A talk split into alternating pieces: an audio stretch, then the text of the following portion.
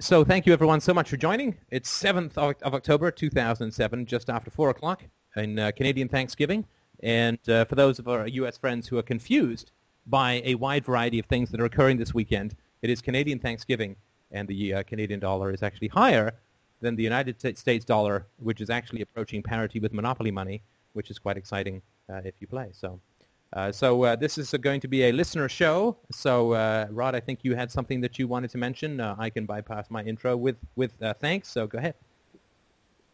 Yeah. So um, at my my main client's company, I've been working for them since middle of June or something like that. Everything's been going very very well. Um, I'm getting along swimmingly with everybody there. They like my work, um, and they have a uh, like a corporate partnership with a company in Germany. And uh, the the topic has come up a couple of times, and it looks like it's kind of gaining momentum that um, the German guys would like a couple of people to come over from the United States and teach them how to use SolidWorks, things like that. Uh, just kind of this like call a, is being recorded. like an like an employee exchange kind of program or something like that and um, it, they've said something like it could be up to two years, and and I was thinking, man, wouldn't that be fun? Because they've actually suggested uh, me going, and I've been thinking, wow, that would be so much fun, and wouldn't that be great? And it's something I've always wanted to do, but I've had this lingering apprehension about it. Something about like I'm really, I'm just starting to really enjoy my life now, and um, back in the time when I was completely unsatisfied with my life, something like that would have been, oh heck yeah, my bags are packed, are packed, let me go. But now I'm just thinking, I've got an apartment that I really love. I'm waiting for this furniture that I've ordered that I'm just, I can't wait to get it. And my life is starting to become something that I'm creating myself from the ground up, and it's really nice. And now this wonderful opportunity comes up, and I'm starting to think, I don't think I want it. And I'm I'm just wondering, is this one of those things where it's the the anxiety of uh, I really want it, but I and I know I can have it, and that's what's giving me anxiety about it, or is it genuinely a I don't really need to go to to feel happy about myself? It's kind of one of those I'm not sure what side of me to trust type thing. You know? Right. Um, can you can you just remind me? I know that this was sort of a, an exchange program. Can you just give me a little bit more details about it, uh, uh, so that I get a, a, better sense of how the opportunity, like what the opportunity means?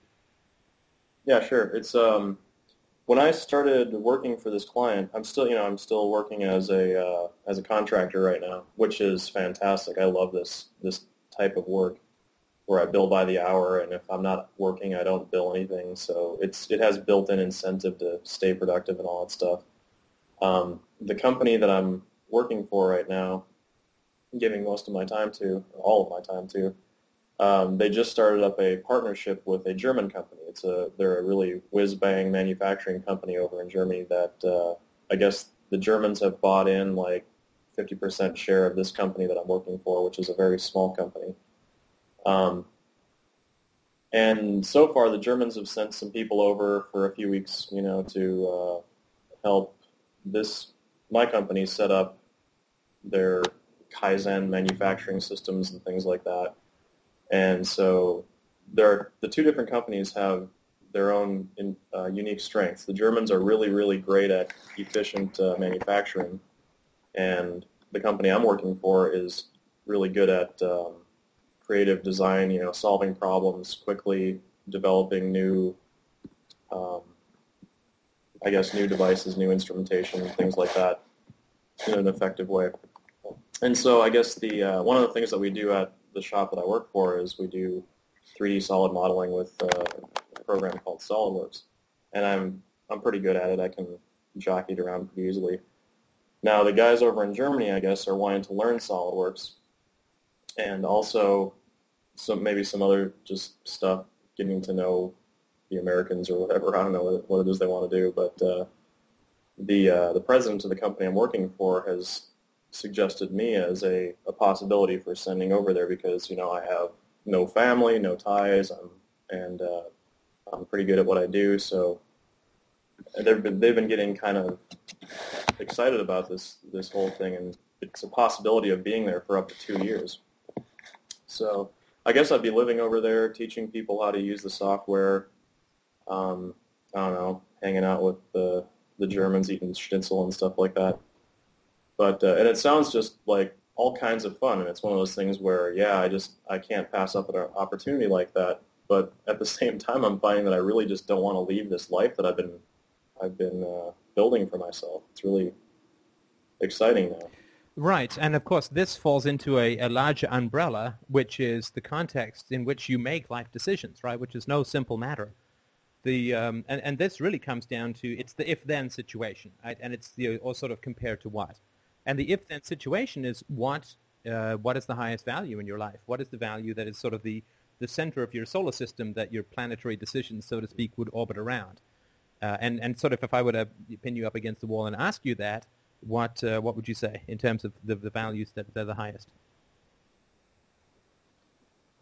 Oh gosh, highest values right now is um, well the thing that I want to pursue the most um, vigorously right now is is continuing this this process of I guess healing myself from I mean going from the person I was and, and where I started uh, and developing into developing into Space Invaders, apparently. Are you guys hearing that? Yeah, sorry, I had to uh, I had to bump. okay. So uh, yeah, so I just I want to I want to give myself a, a, really solid chance to um, continue this development, and I'm sure I could continue it there. It's just uh, I'm not really sure if it would do me a lot of good to be completely ripped out of my comfort zone in the in the process. You know what I mean? Well, sure. Well, sure. So, um, I mean, you you've got these sort of parallel paths in your life. One of which is the technical, and the other of which is the philosophical, right? Or the the acquisition of wisdom. Let's just say, for want of a better phrase, right?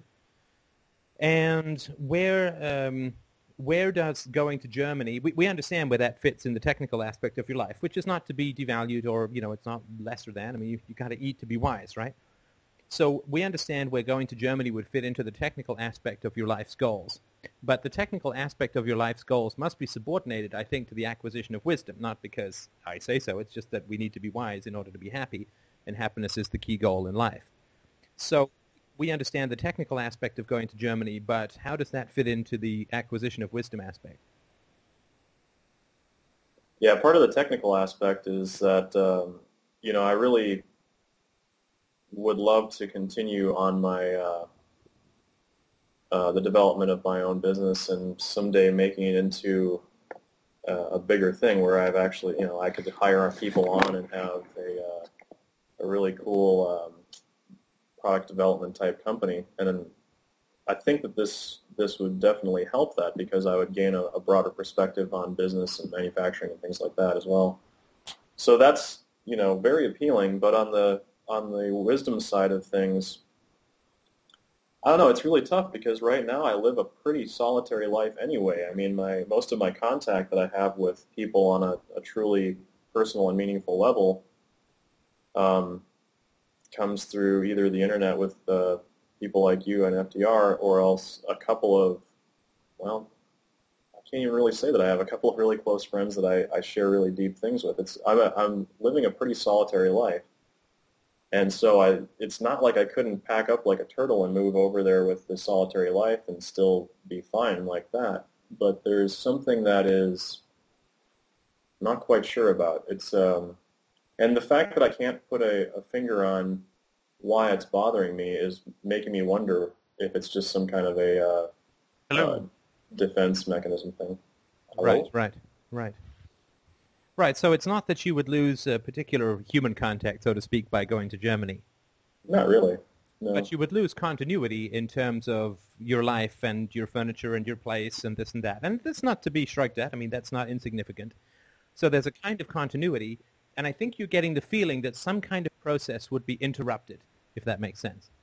Yeah, I, I do. And there's another thing, too, is that I've... Uh, uh, I spent the last couple of years in a roommate situation where, um, you know, the circumstances of life made it not really possible for me out here to, in California to to uh, live on my own for a little while, just the cost wise. And um, I finally got back on my feet to the point where I could get my own place again, and I'm feeling just like you know, I feel like a million bucks because of that. It's a it's a goal that I had for a couple of years, and I'm back at it now.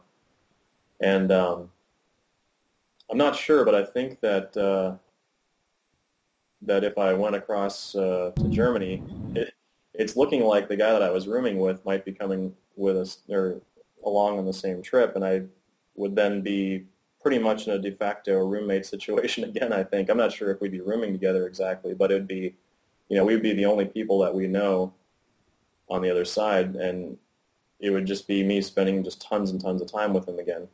And what is it that you're looking to gain, or what, what's your ideal situation socially and romantically? Um, socially, I just want to continue um, the process of of uh, making sure that the people in my life are there for the right reasons. Uh, romantically, I mean, ideally, I'd like to, you know, be married, maybe start a family, things like that. Um, you know, of course, that all depends on me. You know, I'm I've taken a couple of years off from dating, and uh, you know, I want to make sure that I'm sufficiently fixed to be uh, to be worthy of, of someone's relationship, you know. And how do you feel? Where do you where do you feel you, you are on that continuum? Uh, I think I'm doing pretty well. I know that there are several areas that I need to work on there. Um, a lot of it has to do with the just being able to be honest with my feelings and things like that. With the uh, yeah, Greg says fixed. What does that mean? Uh, so it's um, when I say fixed, I mean the the patterns that I grew up knowing as you know how you treat people that you're close with or close to and things like that are not really healthy. It's the I, I tend to be quite impatient with people um, sometimes.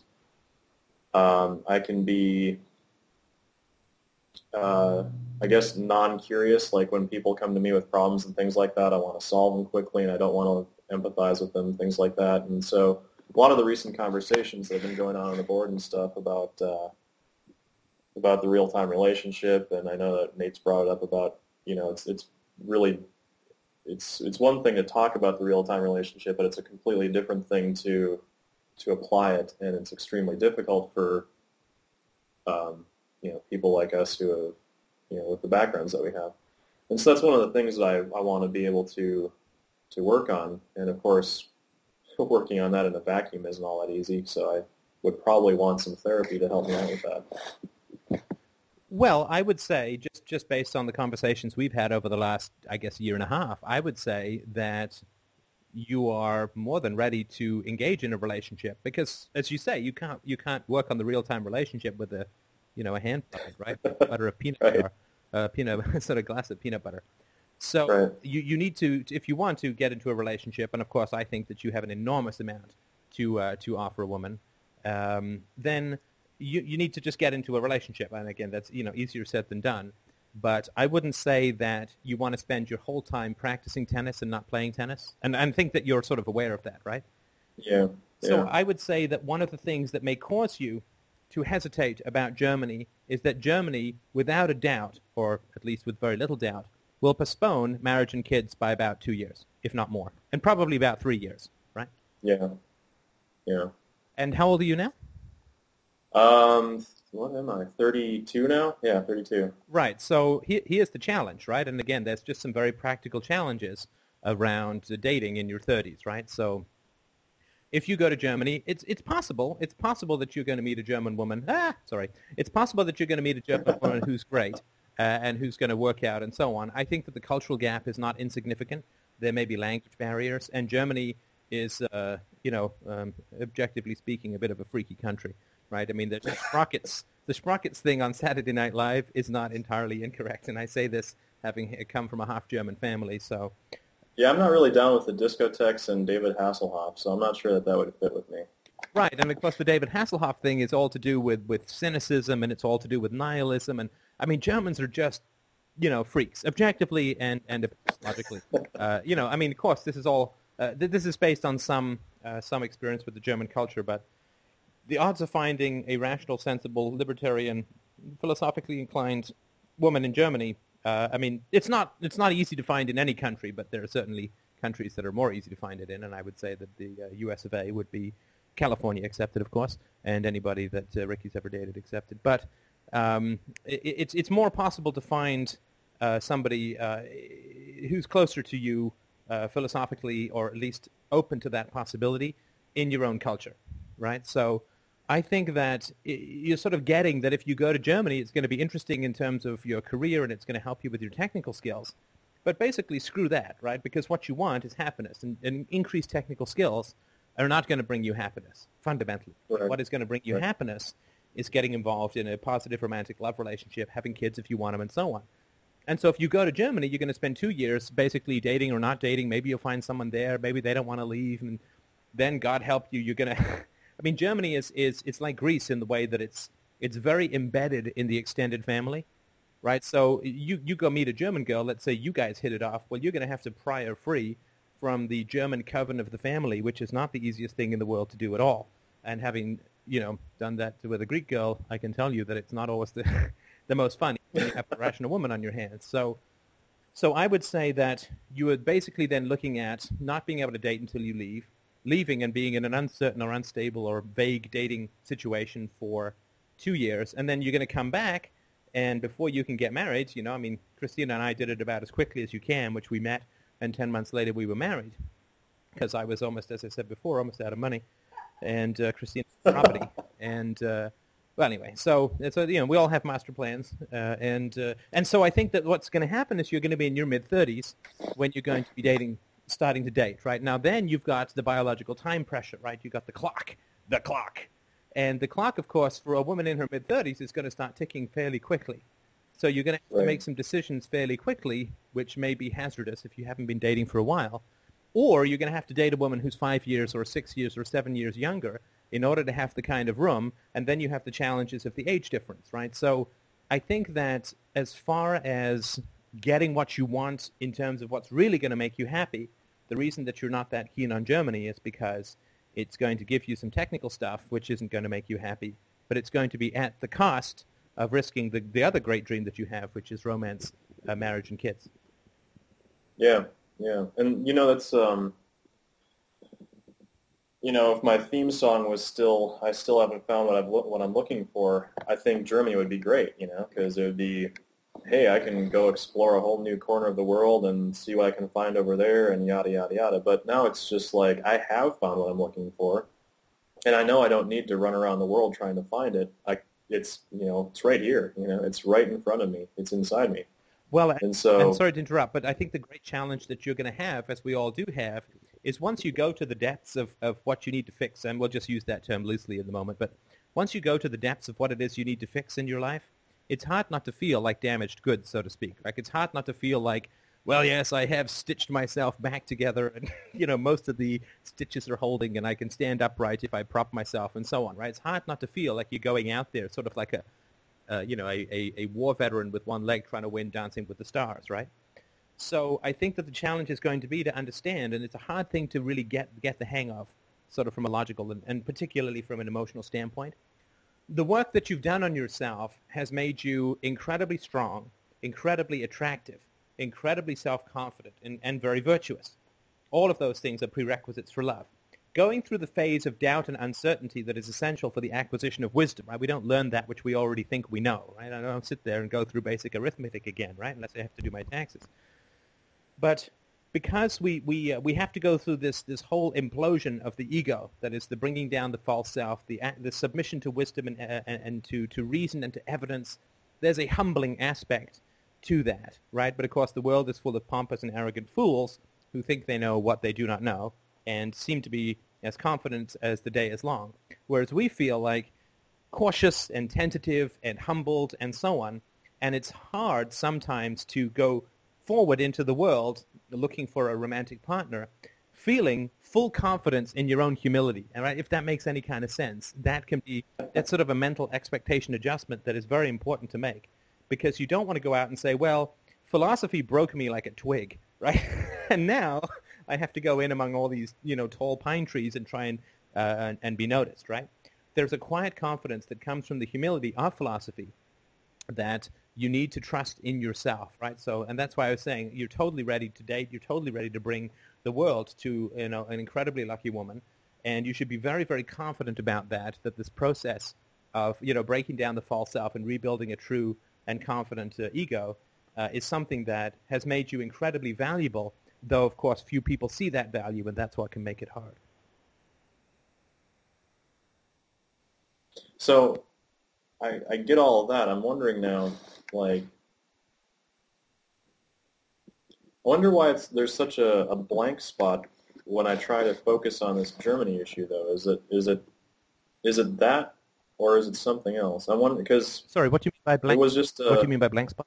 Well, when I when I try to when I try to put my finger on the lingering doubt that I'm starting to have about this Germany trip, because a few weeks ago, well, let's see, well, it was probably quite a while ago. It was it was very soon after I started working there. This uh, this thing was first mentioned, and at the time I was like, heck yeah, sign me up. And now in just the last uh, couple of months, I guess, you know, in the intervening time, I've moved into my own apartment. I've gotten this other stuff, you know, kind of really geared up my business and everything like that, and and now I'm starting to really become comfortable with myself and with my life again.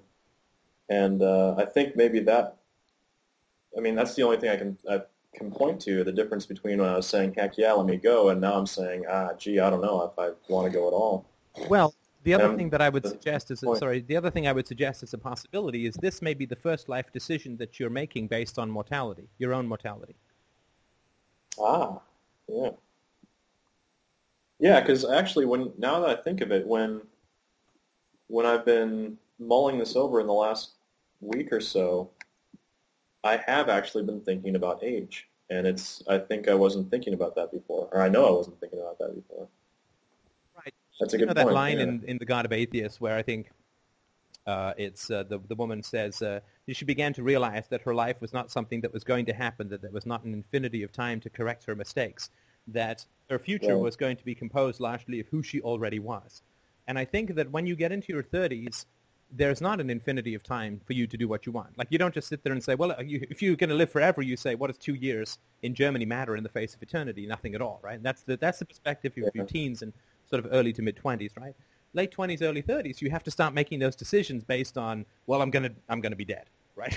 I'm going to be dead, and to some degree, I have to work backwards from that in order to get what I want. So I don't have two years, in a sense, to piss away on merely technical advancements for my like. I don't have an eternity of time to spend or an eternity of of, uh, of life to to sort of throw away in various pursuits. I have to, you know, mortality brings focus, right? And and this may be uh, why there's a bit of a blank spot around you. Mortality also, of course, will propel you with with more energy into the dating arena too, right? right, right. yeah, there's a fuse on me. Like if you Um, so you could put yeah. a personal ads out there like I don't want to die, let's together. or I know I'm going to die. uh, Would you would you like to go for a frappe or something like? Please, please don't let me die alone. Please don't let me. God, I've got to reproduce before I shuffle off this bottle of oil. right. Yeah, I, I need to. Uh, I need to offset um, the broken world with my genes, right? Yes, of course. Yeah, we, So, we should all uh, be breeding like rabbits. Absolutely. Right. Throw away the condoms. Um, yeah. So No, it's even um, better than that. No, Tell is- her you've thrown away the condoms. hey, baby, check me out. I poked holes in all. Oh, wait. Um, so, um, yeah, this is uh, this is bringing some focus. I think it's. Um, uh, yeah, I know it's bringing focus because it's starting to it's starting to feel less blank.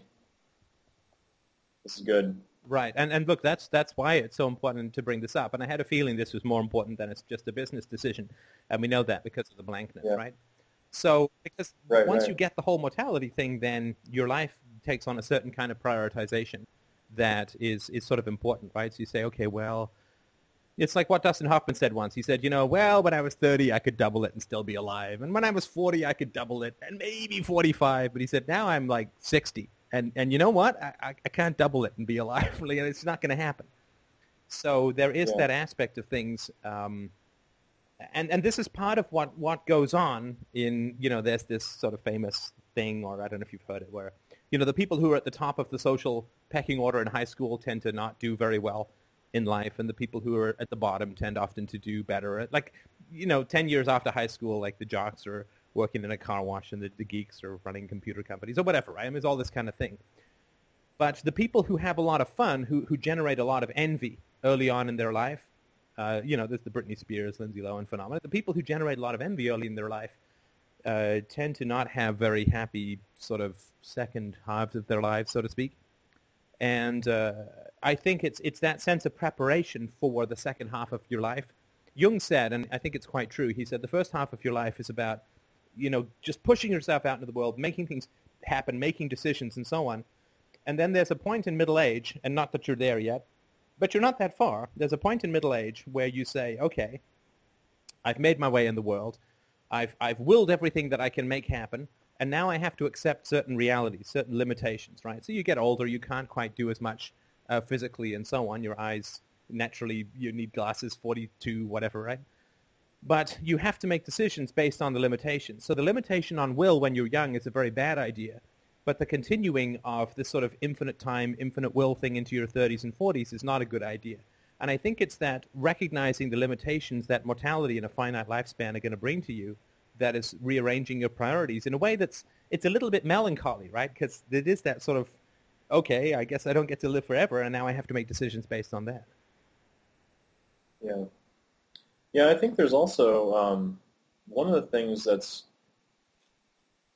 that's bugging me about this is that I'm getting a sense that part of the reason that I would go is would be to not let someone down, as in they've suggested me as the as one of the people to go, and if I turn them down, then I'd be disappointing someone, and that really bothers me that that even enters into it at all. Sure, that is definitely, uh, and that's very much a child to abusive parent relationship, which you definitely want to to work on letting go. But there is a worst case scenario yeah. which you need to be aware of, right? The worst case scenario is you don't go to Germany and you don't date. right. So if right. you decide not to go to Germany because you want to settle down, then you got to start dating. It's got to be like a job. It's got to be a plan. And, and dating is a whole complex thing, which we don't have to get into right now. But date looking for a, a, sure. a life partner is like looking for a job. I mean, it, it you know, you don't sort of say, I'll send out a couple of resumes a month, you know, that kind of thing, right? I mean, if you're not employed, then looking for a job should be a full-time job, right? You should be working at it from 9 to 5 or whatever, right? And if you really are interested in getting a life partner, then it has to be something that you approach like you getting a job. I mean, I know that sounds terribly romantic and all, but there's a fact in it, right? You don't sort of wait for these things to, to land and, you know, you didn't get to be a contractor by waiting for it to land in your lap. So, you know, you, right, you right. find the, your interest, you know, and you join, oh, I like photography, I'll join a photography club, or I'll, you know, I'll, I'll join a gym, or I'll, I'll join a hiking club if I like active women or whatever. And you just sort of start, start putting yourself out there and start looking at women sort of critically eh, eh, eh, and, and evaluating them in terms of life partner potential and so on. It's something that you really have to work to, to achieve, and that's uncomfortable for a lot of people, right? Because there's that whole thing about rejection and this and that and the other, right? But there's ways to to make it easier on yourself, which I sort of meant to do a video um, on breed you philosophical uh, breed you philosophical bastards breed or something like that. But uh, there's ways to sort of bring it about that are easier, and uh, I think that's the challenge, right? So if you say, well, I'm not going to go to Germany, then you have to say, I'm not going to Germany because I'm going to die and I want to have a wife and kids. So now what I have to do is go and get a wife and kids, or you know, go and get a life partner that leads in that direction and that can be. I mean, how do you feel about that as a, an active plan? I think it's. Uh, I'm more comfortable with that as an active plan than going to Germany. Actually, I mean that's uh, when I consider that path. It, uh, it it holds more appeal to me than going to Germany for a couple of years. Good, good. Well, I mean that that is the exciting thing, right? Because then you have a plan. You say, okay, well, I would have gone to Germany for two years. My plan is now to be married in two years, right?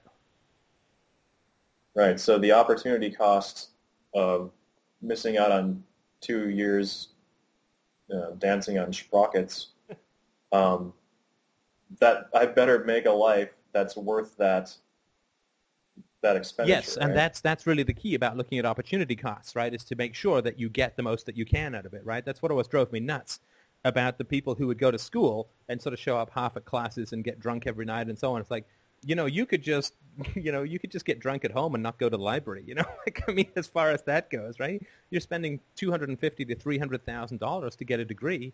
Uh, what are you doing with all that? I mean, that certainly helped focus my desire to get as much as possible out of the uh, the school experience. So, yeah, once you get the opportunity Yeah. cost, you don't want to end up with the worst of both worlds, where you give up the technical but don't gain the personal. Right, right. Yeah, no, that this is, uh, of course, as always, it's bringing a lot of clarity to this. So, yeah, no, this is good. I'm gonna I'm gonna think about this one for a while. Don't think about Well, I it. guess Do I- it. Do it. I No, I'm just can't think about it for too long. Actually, I, I have to make a decision soon. So, but yeah, no, this is uh, the blank spots are filling in mighty quickly here. So this is good. Right. Well, listen, thanks. do Ke- Keep us posted uh, how it's going. I think that's fantastic. And uh, you might want to post uh, some of your dating meeting tips uh, on the board because we do have, you know, the odd under-socialized person or two on the Freedomain Radio boards, and uh, it may be worth them getting this kind, these kinds of tips. Well, now that's a whole new um, discussion because the you know I know that it's been mentioned before that uh, you know you and Christina don't put online dating all that high on the uh, on the awesome list, but um, where the heck do you go to find good quality women? I mean, it's just especially in in, in Southern California here, at, at least in Southern Orange County. I always make the joke that uh, this is where trophy wives go to breed, Huh. and so we have just oodles of gorgeous women walking around this place. Just, I mean, this place is filthy with hot chicks, but that's all they are, and it's really sad. I mean, there are very, very few women that I've I've known that are, you know, I guess well adjusted because if they're not just knocked down, drag out, gorgeous, and probably come from a wealthy family, they're bitter because they haven't. You know. Right. No, I mean it is. It definitely is a challenge. Maybe we should have another conversation about this, or I'll throw some videos out, which Christina and I can talk about Sure. this stuff. Um, I mean, if you can wait, we're hoping to have daughters, which we're eventually going to raffle off. Uh, so There's lots of different options around that. Um, but if you can imagine the dowry. Actually, you know what? If you want that option, you better go to Germany to make the money for the dowry because uh, that's the next step in Freedomain Radio donations. Which is uh, anyway, we can get into that another time. It is a challenge, but there are very specific things that you can do to increase your chances, right? Just like looking for work. So uh, I'll um, I've been sort of meaning to to get to that one because I know that a lot of people who are uh, you know abstract, uh, intelligent, uh, and introspective have a tough time finding women of quality, but they're definitely out there. And so we we beat up Ricky about that, and I'm sure we can beat up others. too. Okay, cool. Maybe I should just stop wearing so much pink. well, you know, perhaps I should have just said life partner. You know, you never want to assume. Oh, okay, cool. Um, yeah, thanks a lot. Again, this is uh, this is top notch. Excellent. Okay. Well, let's uh, move on to uh, somebody else uh, who may have uh, questions or comments or issues or uh, or problems. Uh, Christina's here as well, uh, so if you're looking for something that's less rambly and more focused, uh, give her a shot. Oh, uh, Jessica, you need to give us your actual. Yeah, but she needs to give us her ID. Yeah, we need to know what your ID is in order to be able to add you to the call. So. Ah.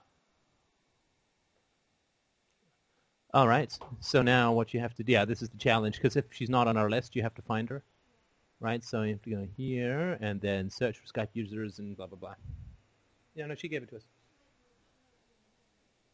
Uh, never mind, Steph. Uh, she's leaving. Oh, okay. Excellent. Driven another woman away. Fantastic. Uh, okay, go ahead. Uh, whoever wants to chat next, please uh, step up to the mic. Uh, hi, Steph. Hi. Can you hear me? I sure can. Great. This is uh, this is David, uh, DB. How's it going? Uh, doing okay. How are you? Great, thanks. Just finished the um, the fourth rewrite of the UPB book, which I think I can confirm will be out um, by uh, within a week. Uh, very excited to uh, to hear that. I actually just gave up on ending it, and what I did was I just had a priest uh, exercise it, and that seems to have done it. Uh, so uh, that's good. It trail off a little bit towards the end, and in the end, I just say it's true. Damn it, stop pestering me. And uh, I think that that should, uh, should be a good closure. At least it's an honest one. So sorry, go ahead. Uh, praise God.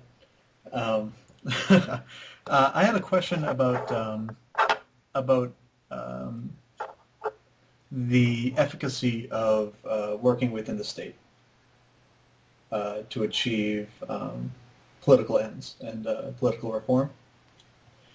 Uh, I am now in, in the Free State, uh, New Hampshire, uh, and I have a lot of friends within the the Free State Project um, member membership that I've tried talking to about this sort of issue that that we really won't be able to achieve anything substantial through uh, through political action. Um, one of the things that they keep saying is that well things are different here in New Hampshire, um, especially on the level of local government. Uh, for example, there's one couple I talked to at a meeting uh, the other day who said that that I, w- I was wrong uh, because when they went to their uh, their town hall meeting, um, the two of them uh, put um, voted in this big town meeting, uh, and the uh, to, on a on a lower budget uh, to lower the uh, the tax uh, the tax rate, and the motion to to lower the tax rate carried by by one vote.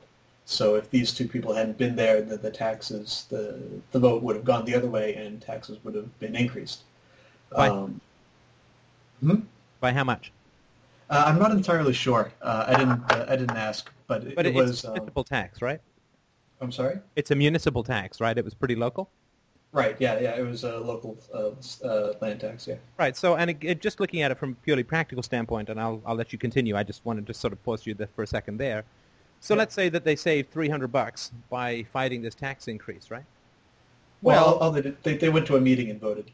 Yeah, yeah, okay. So, but but they had to learn about the meeting. They had to figure out what their position on it was. They had to learn the odds of it passing, and that. I mean, there's stuff that they had to do to save a couple of hundred bucks a year, right? Right. And so they went to this uh, to this meeting, and uh, after spending, let's just say, five hours, uh, and I'm guessing it's more than that, right? But we'll, you know, we'll not stack the case in in this favor, right? And then spend five hours to go and save a couple of hundred bucks. So it's seventy or eighty bucks an hour that they got paid, and they may continue to to uh, save that money in the future. Although, of course, uh, uh, they're likely going to have to back and go back and vote on it every year, right? So, right. so you know, seventy bucks or whatever an hour they're getting paid, assuming the best possible case scenario for this. Uh, I don't think that's a particularly great return on investment as far as Liberty goes, myself, right? I mean, because they are then spending a fair amount of time to save a small amount of money, possibly, possibly, right? Because given that it passed by one vote, it was pretty close to equal chance that it was going to fail. In right. which case, they would have spent all this time for nothing, right? To not even get the small amount of savings. So when you look at evaluating these things in the future, it has to be close in order for your vote to count. If it's not close, then you're just wasting your time. So you actually have to discount it by half the value that you're going to be gaining by pursuing political action. So in other words, they were spending, you know, five uh, five hours or whatever to, to save the equivalent of maybe 100 bucks or 150 bucks, which is starting to lo- not look very good in terms of return on investment. Right. The other thing that's the case, of course, is that just because they got this tax increase passed, what does that mean? Well, all it means is that they're going to defer the money that they would have paid in taxes now to the future in terms of deficit financing. Because if the government says, I need X amount of dollars, and somebody puts through, through a tax um, cut or you know rescinds a tax increase or prevents a tax increase, all that happens is the government then borrows the money that it would have taxed, right? So it's not like you're doing anything other than shifting the burden onto the future, right? So I mean, just from a practical standpoint, I can't really see the point. Uh, what would a, a genuine um, what, you talk about uh, reform, reform your family? Uh, how, how does reforming, um, as far as uh, the theory of being able to reform uh, hegemonic uh, power structures goes. Uh, what would a, uh, a genuine um, sort of uh, uh, what, what would that look like on the scale of of the government? I'm sorry, I, I'm not sure I understood that last part. Can you can you just re- rephrase the question? Sure, sure. Um, so we, we have this. Um, I'm, I'm pretty sure I know what, what a reformed um, what it would look like to reform your family but I'm not entirely sure what it would look like to reform uh, the government uh, as far as that lasting sort of uh, reform goes. Well, it's the same thing as um, uh, as reforming the family. It's the elimination of unchosen positive obligations, right? Which means eliminating the government as a concept. And it also means reforming your family is eliminating the concept of the family as far as it contains or is embedded with unchosen positive obligations, right? So reforming your family is going to see your family because you really like and enjoy spending time with them and you love them and you can't wait to see them and you look forward to when they call. So then it's not really it's like biological buddies, right? It's not it's not Right. family insofar as you have obligations to the family or to your but people. It's just close genetic friends. Yeah, it's just close genetic friends. So it's not a family in terms of family creating obligations. The same way that if everybody in a democracy exactly wanted what the government is providing right now, then you don't need any force to provide it, right? Right. Because because it, like if everybody in Canada wanted socialized medicine, then we could get rid of the government and it wouldn't change a damn thing, right? Because there'd be some group called the government with two G's or the government GU, right? And they'd do exactly the same thing and everybody would pay them all this money and, and so on, right? The only problem is you wouldn't be able to justly have deficit financing because you can't uh, tax the unborn, right? But or I guess the de- deficit financing would accrue to the people who were involved in the uh, situation to begin with, which of course they wouldn't want. So it's just about making things voluntary rather than coercive uh, with the state, and it's about making things voluntarily rather than you know guilt-ridden or manipulative or this sort of heavy obligation thing with regards to the family. Right. So, so the only sort of reform uh, that would be uh, um, effective in, in any in any sense would be the reform of just getting rid of the government, as uh, getting rid of the force involved in the government. So, in other words, an anarchy, or you know, what some of the anarchists talk about with voluntary taxation. Yeah, I mean, yeah, I mean, voluntary taxation is like voluntary rape. I mean, it is. A, I mean, and I, I held this idea for many years, so I'm not going to criticize anybody who does, but it is definitely a self-contradictory idea. Right. Yeah. Ta- taxation is is theft, uh, and it's taxation by, by definition involves the, uh, the the use of violence. Right, and I would, I would just, uh, I hate to be nitpicky guy, as I often complain about nitpicky guys, but I would uh, jump slightly on your use of the term reform, because it's not a reformation; it's simply an acceptance of reality. The reality is there's no category called mother or father or family that has any moral content, right? You might as well Okay. say unicorns are happy. You know, it just it doesn't it doesn't doesn't make any con- it doesn't have any rational content. It's I, I I use I use the word reform because that's the word that um, that you've used. I, I listened to one of the uh, one of the, the Gold Plus um, podcasts recently where you talk about um, uh, it about reforming your family and reforming the uh, the government. Uh, Yes. and, and that's that's the that's the word you used. Um, you you might have uh, been using in a different context, maybe. Uh, yes, so sorry, and and let me explain that without sounding too weaselly, like, oh damn, are you quoting me back? Run! The whole point of the podcast is never to be able to quote me back to myself. But uh, no, sorry. Um, uh, wh- what I mean by that is that ref- reformation of the government is impossible, and reformation of the family is impossible, right? So the reason the, the reason that I was using that, if I remember this correctly, and of course correct me if I'm wrong, uh, is saying that the people who say we should reform the government, I say to hell with that. Go reform your family and see how well that works. And if you can't reform your family, as you will find that you can't, then you can more rationally give up on the idea of reforming, right? Because it is, it is, I think it's an impossible thing. I mean, I've never seen it work and, and so on, right? So, I mean, I guess theoretically it's possible, but uh, so, yeah, and I'm, so you're absolutely right that, that reformation is, the, is, a, is a term. I use that, though, in, when people talk about reforming the government, just say, no, forget that. Go reform your family. Quote, reform your family. You'll find that you can't do it, and that will give you some humility with regards to the state. But no, you're right. I shouldn't be correcting your language when I've used it myself.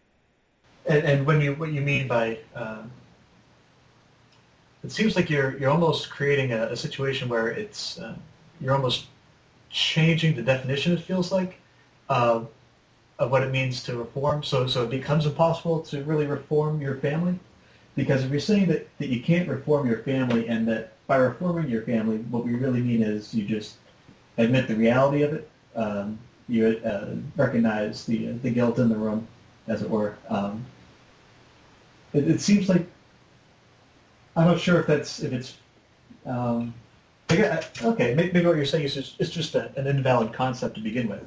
That uh, that reform is impossible uh, to begin with.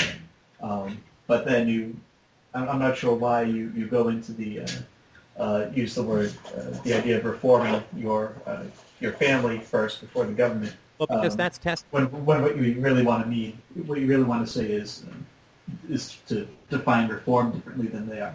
Well, sure. And the reason that I focus on this sort of reformation of the family for people who say that they can use the state to reform the state, right? Then I say, well, that's not testable, right? You can't test that theory. But what you can do, because you, you and I don't have control over the state, and no individual has control over the state. It's a runaway train of violence, bloodshed, and slaughter. But, Right. uh, but you do have control within your own family. Right? You have a direct, you have, as I said in that podcast, right? You have many, you have much more weight with your family than you do with the state, right? So when you say I can reform corrupt institutions, then uh, what you need to do is start small, right? You don't you don't start big, right? You start you, if you want to put fluoride in Yeah. the drinking water, you start testing it on bacteria or rats or something, right? You don't sort of say, hey, let's put it all in there, right? So the idea is for people who say, I know how to reform corrupt institutions, well, you have more influence over your family than the state. And if you can successfully reform your family, then you can reform your in-laws, and then you can reform people on your block, and then you can, and then you can reform the uh, the mafia, right? And then you can reform the drug tr- the drug dealers and so on, because you have much more influence over those people, and you have much, you know, you can arm yourself relative to them in a way that you can't relative to the state. So it's just when, when people say, I know how to reform corrupt institutions, I'm just saying, okay, well, let's put it in a testable scenario and let's find out if this is true or not. Okay.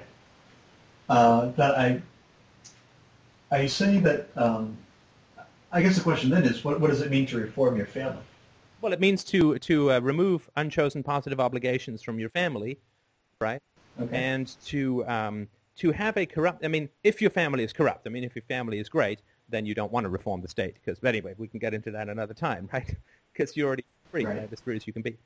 But uh, if your family is corrupt, then you can't reform your family because you can't undo the past, right? Reformation or uh, rescuing moral situations is only possible when restitution is possible, right? So if I steal a, a piece of pizza from you, I can give you a coupon for two free pieces of pizza, and we, you may consider yourself content, right? The restitution is possible, right? If I shoot your kid, restitution is not possible, right? right. If I rape you, restitution is not possible. I mean, you, I mean, you may take some money or whatever, but we'll never be buddies, right? We'll never be friends.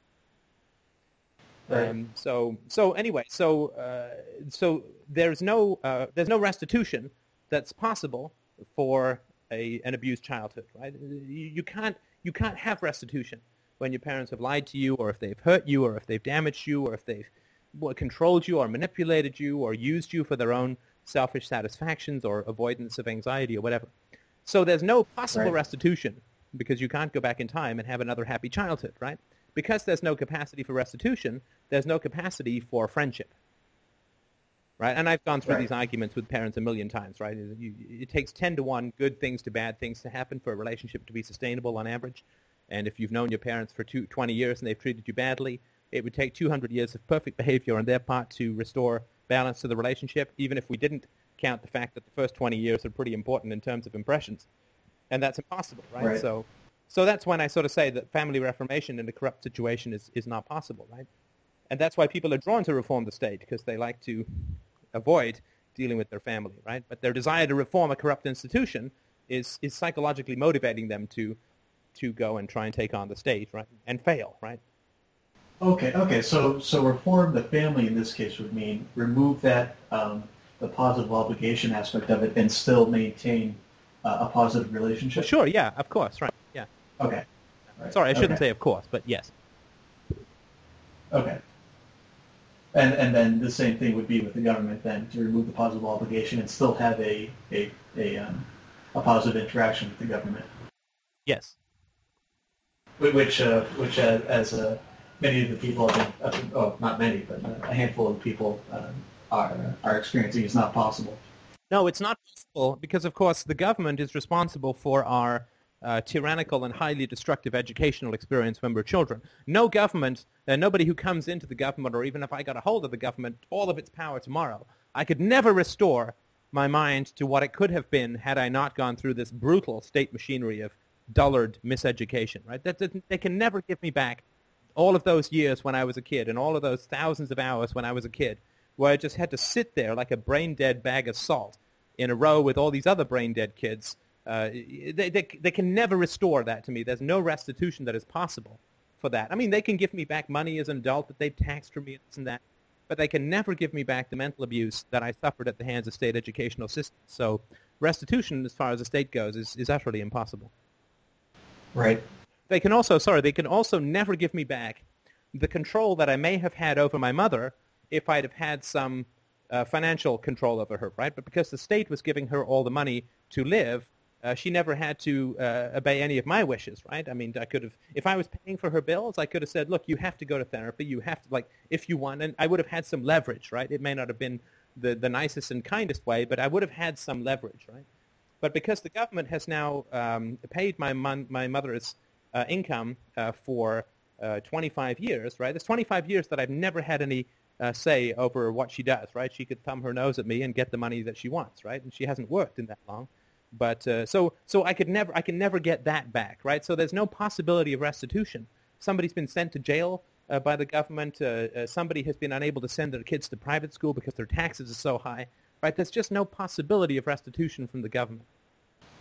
Okay, so so voting down a tax is is, uh, is certainly different than uh, than reforming the government. Um, and, and, it'd be one thing if they said, "Oh, my, my goal is to is to um, stop stop taxes," but it'd be another if they were trying to actually reform it. Although I guess that, that's an argument from effect, not an argument from morality. Yeah, I mean, we wouldn't say about a woman who said, "Well, I'm going to stay with my abusive husband, but what I'm going to do is I'm going to beg him to hit me one time less a month." Right. Right. We wouldn't say, "Well, there's a free human being." Right. Right. Well, you, you might you might say that's a yeah. Yeah, you're, you're right. But I, I guess the difference would be that we don't have the option of leaving the state. We don't have the option of leaving the state, though there is an enormous amount that you can do to reduce the state's effect in your life. Uh, and Harry Browne's written, I've never read the book, but I know he's got a book out that's about that. Uh, there's a lot that we can do to, to minimize that. Um, and of course, anything that we invest in trying to control the state uh, is uh, is a net negative, right? I mean, as I sort of talked about at the beginning, we're just never going to be able to make anything back to justify. Was there anything else that you uh, wanted to uh, to to ask about that? Uh, no, that was it. Okay, well, thanks so much. Uh, I will open this up to anybody else who has questions, comments, comments, questions, issues, problems, rank praise. anybody who may have started listening to to the On Truth book, I was listening to it the other day, and I was actually quite pleased with how the recording came out. So uh, feel free to uh, drop your uh, pluses or minuses into the column for that. Hey, Steph. Hello. Hi, this is John. Go to you. Hi, John. Hi. Um, uh, I've got a question about something relating to what we were just talking about. Um, I borrowed about ten thousand dollars from my father to uh, to purchase a car and for other school expenses and stuff like that. And this is kind of well before um, I had my my epiphany about what's been kind of going on and everything. And I'm I'm try, I'm kind of grappling right now because I I I'm finding I have there's no real relationship between me and him and me and my mother and me and most of my brothers and I I don't want to have that in my life, but I also feel financially responsible to him. And I was talking with Greg. I don't mean to, to, to be you know bringing out the conversation stuff like that, but I was talking with Greg and we were discussing about really if I owe that back to them or not. And I don't want to be coming from the standpoint where I'm just trying to get out of paying $10,000 to someone that I owe them. But at the same time, I, you know, that's like an un, that's uh, uh, un, unbridgeable, uh, uh, unbreakable connection if I, if I feel that obligation to pay them back. I'm just curious what you kind of thought about that. Well, I mean, it's it's a it's a very good question. I mean, obviously, it's it's not. There's no simple answer like, oh, two plus two is four, and then you don't have to pay the money back, or you do. Uh, so uh, th- there's no particular easy answer to this, and and to some degree, there is a gray area involved in obligations incurred in abusive relationships, right? So uh, there are there are some gray areas here. But uh, I, I, would say that you are not obligated to pay a penny of this money back, and I also would not spend any more time worrying about it than I absolutely had to, uh, simply because you are not in a relationship that was chosen. You are not in a relationship where you are treated with respect, and of course you would pay uh, probably uh, dozens of times more than $10,000 to have had a happy childhood, right? There's almost no amount of money that I would have ever accepted to have had the childhood that I had and having had some knowledge of the brutality of your childhood there is no, I mean, you're born into a prison, right? You're born into a prison and the guard lends you some money and then you break out of prison. Do you have to uh, go back and pay the guard back the money? Hell no. Uh, no, no, not even a little bit, right? I mean, it's to, to take as a ridiculous example that I think still holds a moral weight. If you um, uh, if you uh, borrow uh, some money from a concentration camp guard, if you're in Auschwitz in 1944, uh, and uh, you know he, he gives it to you, are you then obligated to find him and pay it back after the war? No, no, because he's in an immoral situation of abusing you.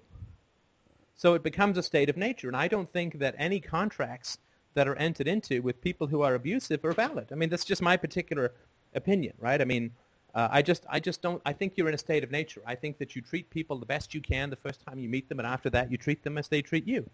And your parents have no problem exploiting you for their own personal emotional gain. So I'm not sure why you would have to have a higher standard with them. I, I, I sort of get quite. Um, I mean, and I, I really do appreciate the fact that you want to act honorably in this kind of area. But I think I just sort of give you a perspective that maybe will help you or maybe it won't. Maybe it's just me being a jerk, but you can let me know what you think.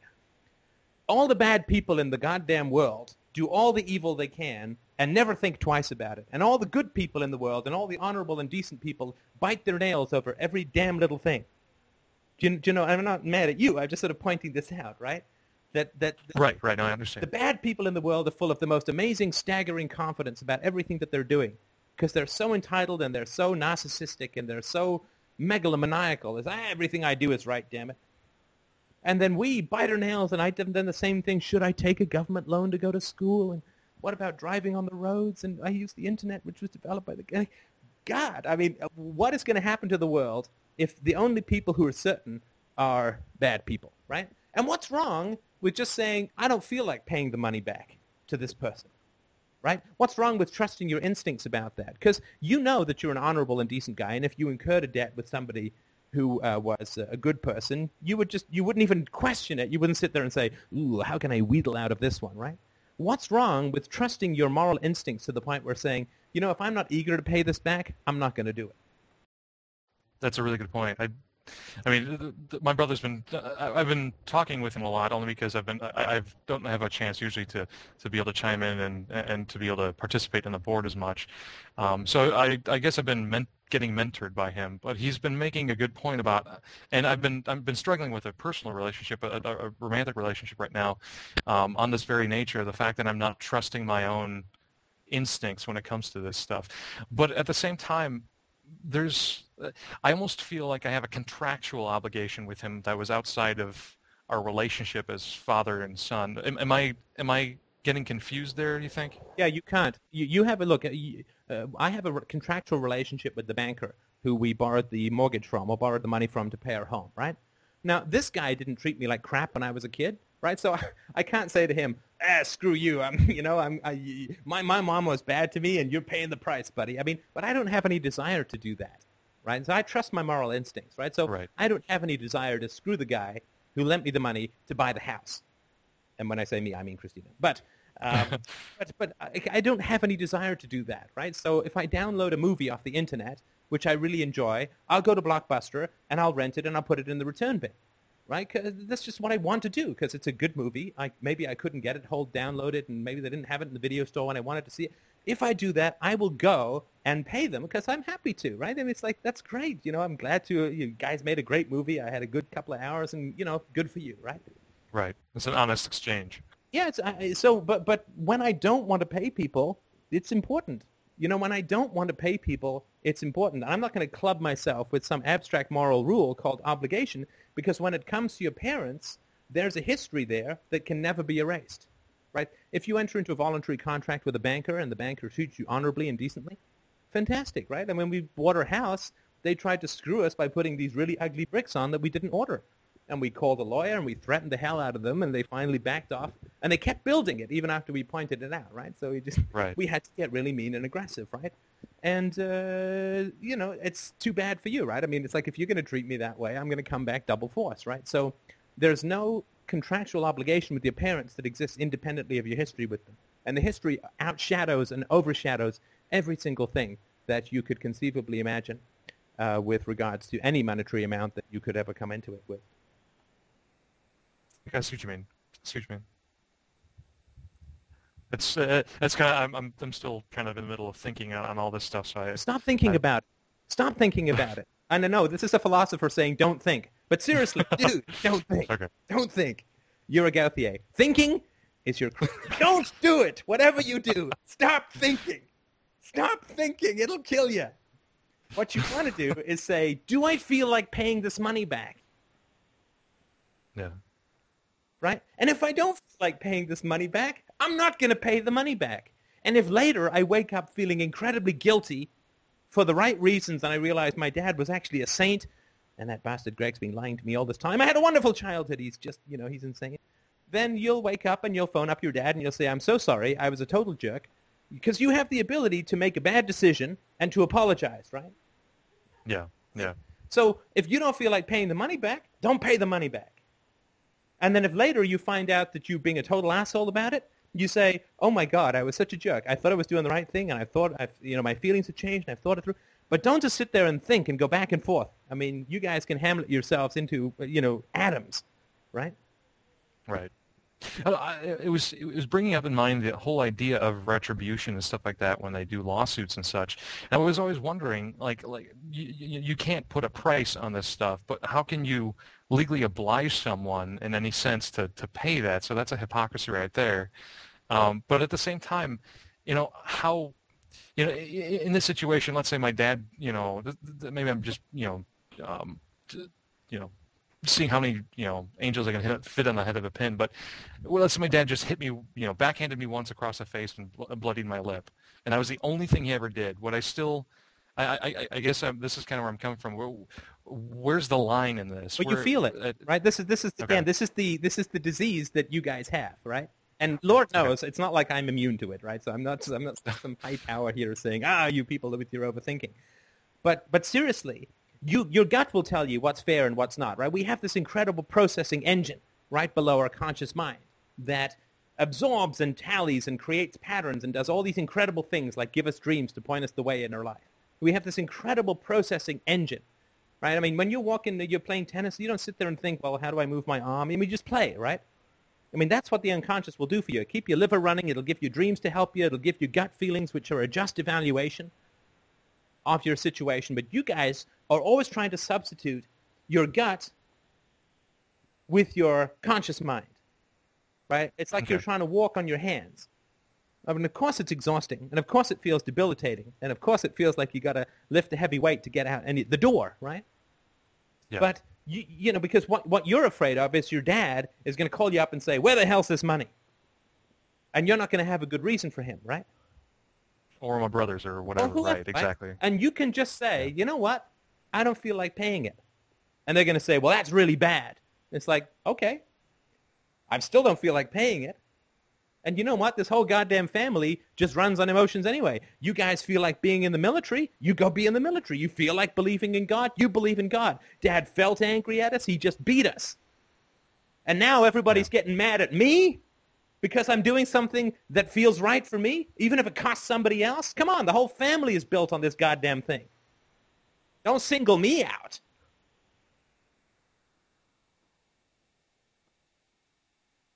Yeah. You know what I mean? Like they can't validly come to you and say you have to act on principle. Your whole family's a bunch of amoral When- chimps, When they're not acting on principle themselves, it's it's pure hypocrisy. right? So they're only going to use the principle to hurt you and to bully you. They don't care about the ten thousand dollars. They don't care about the principle. They do care that they can stick the knife in you, called principle, right? Yeah, that's So true. screw them. You're in a state of nature. You don't have to act on principle with people who don't act on principle. That's like saying, you know, the guy sends a note saying, show up at 10 o'clock for your own execution. You're like, okay. I better be on time because it's not, it's rude to be late, right? Yeah, I, I, I mind my p's and q's to let me get up there without a without Right. a I hope I don't leave too much blood uh, splatter. That would be terrible. I mean, God, how terrible that is to clean up. That's that's a really good point. I I yeah. And I'm passionate don't about this so because I think, I'm sorry, just- I'm only passionate about this not because I want to yell at you or anything, but just because it is, No. it is, it is the passion uh, and it is the trust in your own emotions that will get you through this, right? Because you'll go back and forth a million times and probably already have. You probably got a nice groove in your brain, right? You could see in an MRI for this question, right? And this is only one of 10 billion questions that are going to come along, right? But the only reason that I'm sort of letting loose the passion a little bit here is that this passion to just be certain about your feelings. Know that you're a good person, that you've got uh, theoretical uh, stuff to check your feelings against, right? I mean, it's sort of act randomly, but you're not going to act randomly. You're not going to just be some bigoted guy who goes around like, well, if I don't pay this debt off, the next thing I'm doing is shooting crack into my eyeball, right? I mean, that's not going to happen, right? right. You're going to trust yourself. If you don't feel, that's why I say to people, you know, like, oh, should I talk to my parents or not? It's like, how do you feel when the phone rings, right? I mean, do you want to pick up the phone or not? Well, I don't want to pick up the phone. Well, why are you asking me whether you want to talk to them or not? You're already telling yourself emotionally whether you want to talk to it or not. And if you have huge, significant questions about paying off the debt, then don't pay off the debt. And see what happens. Okay. It's okay to be empirical with your emotions. In fact, I'd say it's essential. Okay. I, I think, uh, I, yeah, I've I've, I've been noticing that I, don't want to get like on tangents and stuff like that, but I've been noticing that with um, I, I'm trying to date again, and it was just kind of interesting that we the, the first conversation with Rod was was about that because I'm kind of having an issue right now with that. Um, I'm you know I, I keep falling into this kind of paranoid personality disorder kind of uh, rut with people, and I'm I'm finding I, I can't trust. I, I'm not trusting what I initially feel, and so that that that dissonance that's in my mind keeps you know fucking everything else up. Um, and so you know I, I can't I, I I fail to act rationally with certain things. And I, I, I it's frustrating that I that that uh, that you said this. Now Greg said this. Another friend of mine has said pretty much the same thing. Um, and I keep falling into the same kind of thing. So I think I well you don't find that the intellectualism brings you any certainty right? No it doesn't no and it won't and it won't. It won't. And I mean, there's nothing wrong with you because it doesn't. It's impossible for intellectualism to bring you certainty because there's always shades of gray. There's always more questions. I mean, there is. It, it is the wrong thing. Certainty is an emotional state. It is not an intellectual state. Right. Right. So more arguments won't clarify the matter. What you need is to act, to understand how you feel and act on it and trust yourself. That's how you get certainty. Certainty is an empirical emotional experience. It is not something you can reason yourself into and out of. And we know that because all the assholes in the world believe in gods and governments and the virtue of families with no evidence whatsoever. In fact, with all the evidence against it on the planet, right? So people have certainty when they have no facts whatsoever. So we know that certainty has nothing to do with facts. I mean, rational certainty does, but I'm talking about the emotional experience of certainty, right? Right. I mean, you're sort of patriotic and this, like, they're certain about things, right? And I know this from you and Greg having no luck dislodging them from their madness, right? So, so they're certain completely and totally, and they're totally wrong, right? So obviously being wrong is no impediment to certainty. So if being wrong is no impediment to certainty, then being right is not going to grant you certainty, right? Yeah, I see what you mean. So what's I, I the, be... what is the? Sorry to interrupt. What is the paranoid state of mind that you get into with your with your girlfriend? Um, honestly, I, I'm, I'm, kind of discovering that I, um, I'm continuously, uh, whenever I become physically involved with someone, I, I, be, I, I get into the state where I'm um, constantly thinking that the next thing they're going to say is, well, I don't want to be with you anymore. And so they, um, I, I kind of let them own me, but I, they're not actually owning me. It's, it's all in my head. Um, it's kind of the cycle of uh, I, I'm, I, go through all the processes of, uh, of what what's going to happen when they break up with me and such. It's, uh, like you feel it's imminent, right? Like you're exactly like a job, you're you're about to get fired, so you get sort of paralyzed, right? Exactly. I feel uh, it's hard to talk to them anymore on, on, on any, any sort of basis. It's hard to not not have that kind of thing sitting in the back of my head um, when I'm with them, or and especially when I'm without them. It's it's like in the forefront. It keeps coming in waves, or I'm getting like um, these these really really nervous tension kind of uh, pains in my chest, and then like I, I, I, I go nuts thinking about what's what's happening with them when I'm not seeing them. You know. Right. Okay. So let's just uh, try a little something here, and you can let me know if it works for you or not. We'll call your current girlfriend Sue, if that's all right. I hope her name's not Sue. Okay. Um, so, um, uh, are you enjoying, uh, if you could get rid of this uh, feeling in your chest, the fear of, of, a breakup, what is uh, is your is your experience of, of dating your girlfriend very very uh, positive and pleasurable? Um, I'd say for the most part, yes. There's a there's a few few things that I don't like about her, but that's it, it's nothing really huge. Okay, so um, where is she at, sort of philosophically or or uh, emotionally, or like w- where is she at in terms of what you understand by this sort of the wisdom conversation that we're sort of trying to struggle our way through here? Well, it's it's interesting actually. The uh, the the girl actually doesn't. She she thinks a lot of the same things that um, that I, I, agree with. You know, um, she she doesn't have a really good relationship with her parents because of uh, of the things that that they they've done to her in the past and stuff like that, and she's she's kind of okay with that.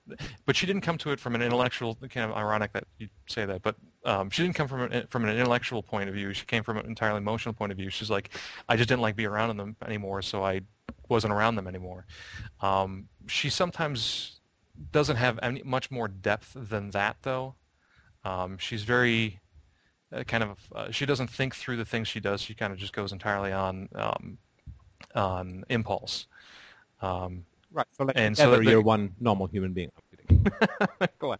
yeah, yeah, kind of, sort of, actually. I'm like, she, she keeps getting frustrated that you know I ask her why she thinks something, and um, and she doesn't know why, so she actually has to think out why it, why she does that, and usually it winds up well because I feel this way, because I feel that way.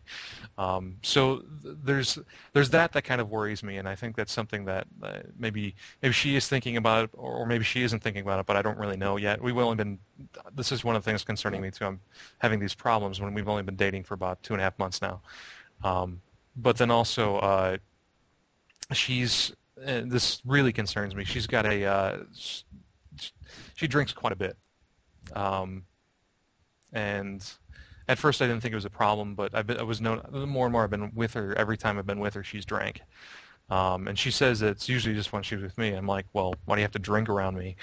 Um, but but then she's also making quips about how her dad has said in the past, well, you're an alcoholic, blah, blah, blah. So I'm wondering if she has a problem that way too. So um, can I just interrupt for a second? You're, you're not sure, wondering, sure. right? This is part of trusting your instincts, right? So what does your gut say about her drinking? Uh, that there's a, a, serious problem, that she's not emotionally stable and she's covering it up with alcohol. Okay, and what is it that indicates to you that she's not emotionally stable? Um,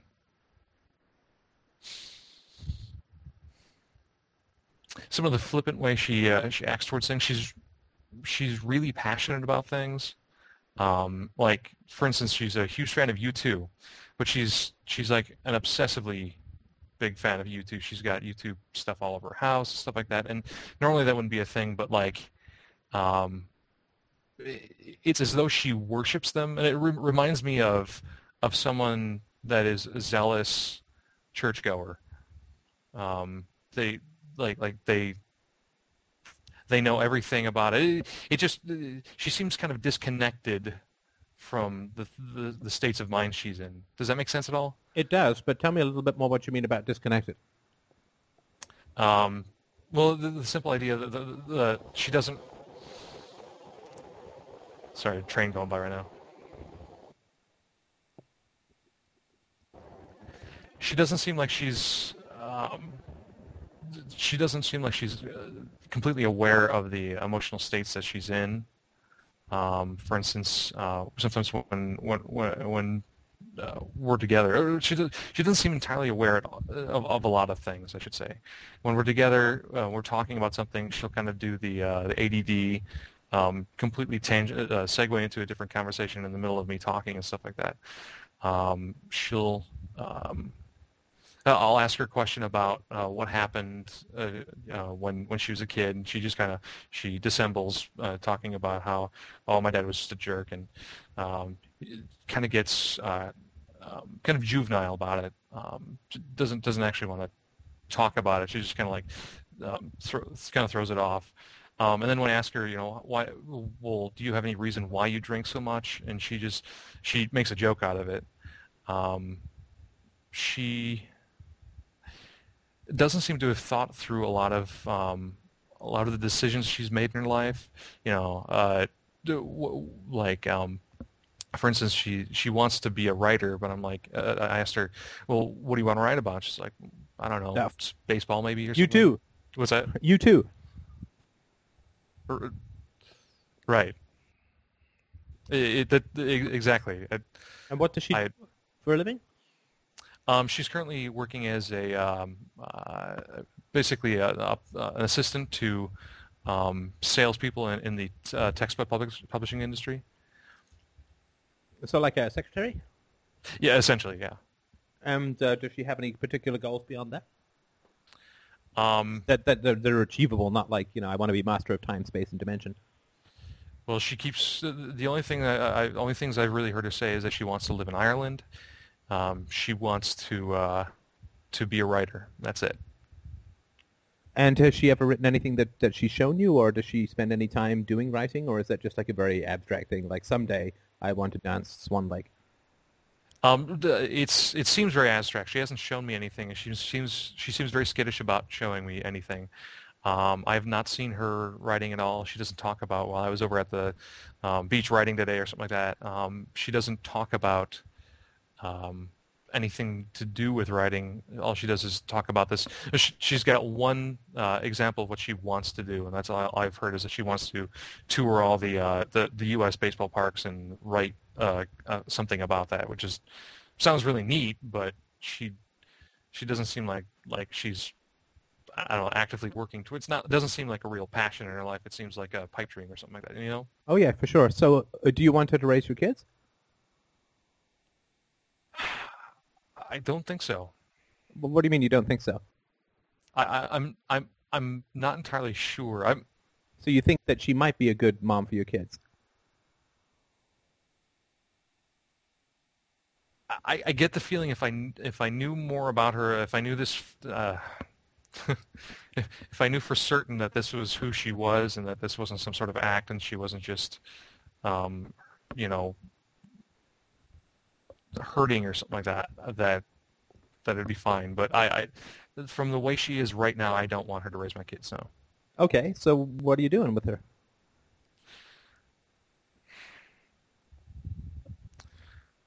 Trying to see if there's anything more to her, I suppose. Okay, and what's the uh, I mean, what's the methodology that you're going to to achieve that through? I actually had not thought that through. Right. So you, I mean, with all due respect, you don't know why you're with her.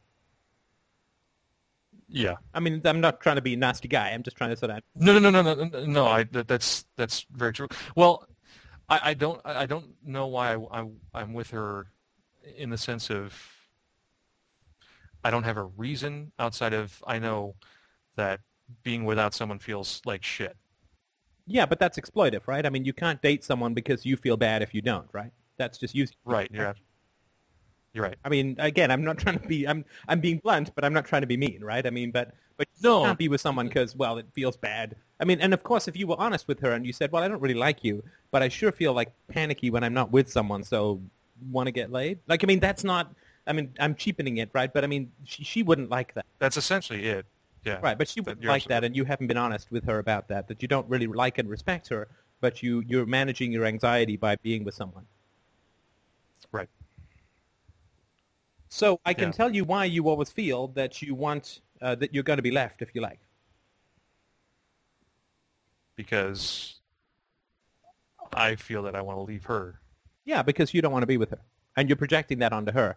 Because otherwise, you have to look at why you got into this, this relationship with this woman who you've not said one thing about her that any rational human being could respect. It doesn't mean that she's a bad woman or anything. She's not. She's not a serial killer or anything, right? But in terms of how you're going to spend your precious days in this world, right? This is not selling yourself out to the highest bidder, so to speak, right? This is basically slumming it. This is getting by, right? So, um, so what's uh, what happens is you're with a relationship that you know is going to end, and that you also know that you're in in an exploitive way. And I'm not saying that that makes you a bad guy because she's exploiting you too, right? I mean, it's not it's mutual, I guess, right? And not in the good Yeah. So I'm not saying that either of you are bad people, but I am saying that you haven't hit that thing that we talked about earlier with Rod, where you say, "Holy shit, I'm going to die," right? I'm going to die. Yeah. And so what is it that I'm going to do with my precious days between here and the end, right? And uh, Right. given that you're going to die, like the last two and a half months have been a complete waste of time uh, and also have lowered your standards and, and have been negative for you in terms of dating. And the and it's getting you into this rut, right? So you say she avoids her feelings through alcohol, but you avoid your dating. Sorry, you avoid your feelings by dating people who avoid their feelings because of alcohol or through alcohol, right? So you both are displaying addictive personalities, which is why you're in this relationship, right? And again, none of this is like bad or anything. It's just my observations, and if they work, they work, and if they don't work, and I'm full of shit, just let me know or whatever, right? But but it's because you want to leave her, but you don't want to face the anxiety of either why you want to leave her or why you're in the relationship to begin with, right? So you just project it onto her, and you worry about her leaving you because that gets you off the hook of having to make choices. Right. Uh, uh, I, I think I, I may have come to this conclusion uh, sometime last week, but uh, again, I I need to trust myself more. Well, you need to be more honest with yourself, and again, this is not easy. I mean, and I've been where you are, and I more times than I would count. So, I mean, I'm just again, I'm not trying to put put anything over you that's superior, but you said that you liked her, that she was a good person, you had a good time, right? That was your initial statement to me, and then you spent ten minutes describing a person who you could not conceivably have a good time with. Do you Right, see what I mean? Like right. there's a real disconnect between the story that you have about this relationship and your actual experience of this relationship. Yeah. it. Yeah. Uh, What, I, I, I, I guess I'm I'm I'm I'm kind of getting um, I- I, I feel maybe I'm getting desperate in a way because I've been uh, two years out of a relationship prior prior to this, and well, it, it's not entirely true. I, I had a relationship about seven months ago that was kind of a that took took a turn for the worse too. So it was only like like a month and a half long, and it felt around the same kind of thing, like like what's going on now. Um, but uh, the thing is, I'm I I've been feeling this way about relationships, about people I've dated. Um, I've I've had this kind of anxiety and stuff like that since I w- I was you know back in high school, and I'm I'm I'm concerned because I I don't know I don't I don't know that I know what it feels like to be in a good relationship to and how to find that in myself to to go out and search to to be in the right state of mind before I go out there. I, I don't know I don't know that I know what that is. Well, I, I, I'm, I, I'm, I appreciate that honesty, and that's not an easy thing to say. And I mean, for what it's worth, that's you know, huge props to you. That's a, that's something I have real respect for because I know it's hard to talk about these vulnerabilities and these uncertainties that we have for sure. Um, wha- uh, there, there's no easy answer, right? The, the, only thing that you've got to do, John, is you've got to cross the desert, right? And crossing the desert is letting go of the familiar, because the familiar isn't working, right? Yeah. right? So, so what you feel comfortable in, in terms of a relationship, the low, the low standards and so on, this is not going to work for you. Clearly, empirically, logically, emotionally, psychologically, uh, spiritually, at every single level, this is not going to work for you. And I, the reason that you're, you have a lot of anxiety about it is that you know this. I'm not telling you anything that you don't know. That if you continue to date like this, you will date like this until you hit the old age home. And then you will look back on your life and you say, damn it, I never had love right? I never had love. I never had a deep, passionate relationship with another human being who I could really respect and treasure and love, and who could really respect, treasure, and love me. And you'll feel robbed, right? So if you think of yourself being wheeled into the old age home, you know, dribbling on yourself, your legs skinny like sticks and so on, right? You don't Okay. want to look back in your life and say, damn it, I spent my whole life chasing something and never got it and wasted all my time on people who weren't worthy of me you want to uh, you want to you want to work your way back a little bit here, right? And you don't want to be 10 years or 20 years from now in the same situation. You don't want to be in 20 years from now or 10 years from now in the situation where you've had two kids with some woman that you don't love and don't respect and then can't have another family because you're spending your whole time paying alimony and child support and so on, Right. right? So what you have to do, I mean, the only the only way to to stimulate growth within yourself is to break your habits. Right? That's the only way to to to to create growth is simply to stop doing the stuff that's not working. I mean, and I wish I could give you something more sophisticated than that, but it, it is sort of that simple to begin with, right? The, the, the only way to, to, to change is to stop doing what's not working, right? You, you, you won't ever be able to jump from this boat to the next boat. You just got to jump in the water, right? And it feels like there's shocks and there's no boat's going to come by again, and why would I do that? But you do that because then you swim, and then you because the boat's going out to sea, right? The the you, the habits that you have in dating are just they're sending you out to no man's land, right? So you got to that boat like staying on the boat that's going the wrong way is not going to help you. You got to jump off the boat and you say, well, geez, I can't even see where the shore is. Well, that's okay. There's stuff out there that can help you orient yourself, but you've just got to stop doing this stuff, and you've got to stop managing your anxiety by manipulating other people. Yeah. You got to face. You got to. I mean, I, I, keep repeating the same thing, and I apologize. So you got to face your anxiety. Your anxiety is there to help you, like a toothache is there to help you. The negative feelings, the anxieties that you have when you're not in a relationship, there. That's your true self calling out for you to change your behavior, and you keep smothering it, right? You're like the guy taking heroin to fix a toothache, where you, the rot just gets worse, right? Yeah. That, make, that, that, makes a lot of sense, actually. So, I mean, this you, you can't control, you can't sort of snap your fingers until technology improves and create the perfect woman for yourself, right? So you have right. no control over that, but you do have control over whether you date women that you don't love and respect. Right. Right? So you can't make the perfect relationship, but you can stop making bad relationships. And that's necessary, but not sufficient. But you're sure, for sure, we'll never get a good relationship if you're if you're lost in this underworld, right, of lost people. Right, and that, that, that really applies to to to every relationship, every almost every decision you make in your life too, right? I think I mean, so. In, Tell me what you mean. In the sense of, I mean. Uh, I, I guess the cliche adage that you know you're repeating the same thing over and over is insanity, you know, and, and expecting the same, the different results is insane. Um, and to,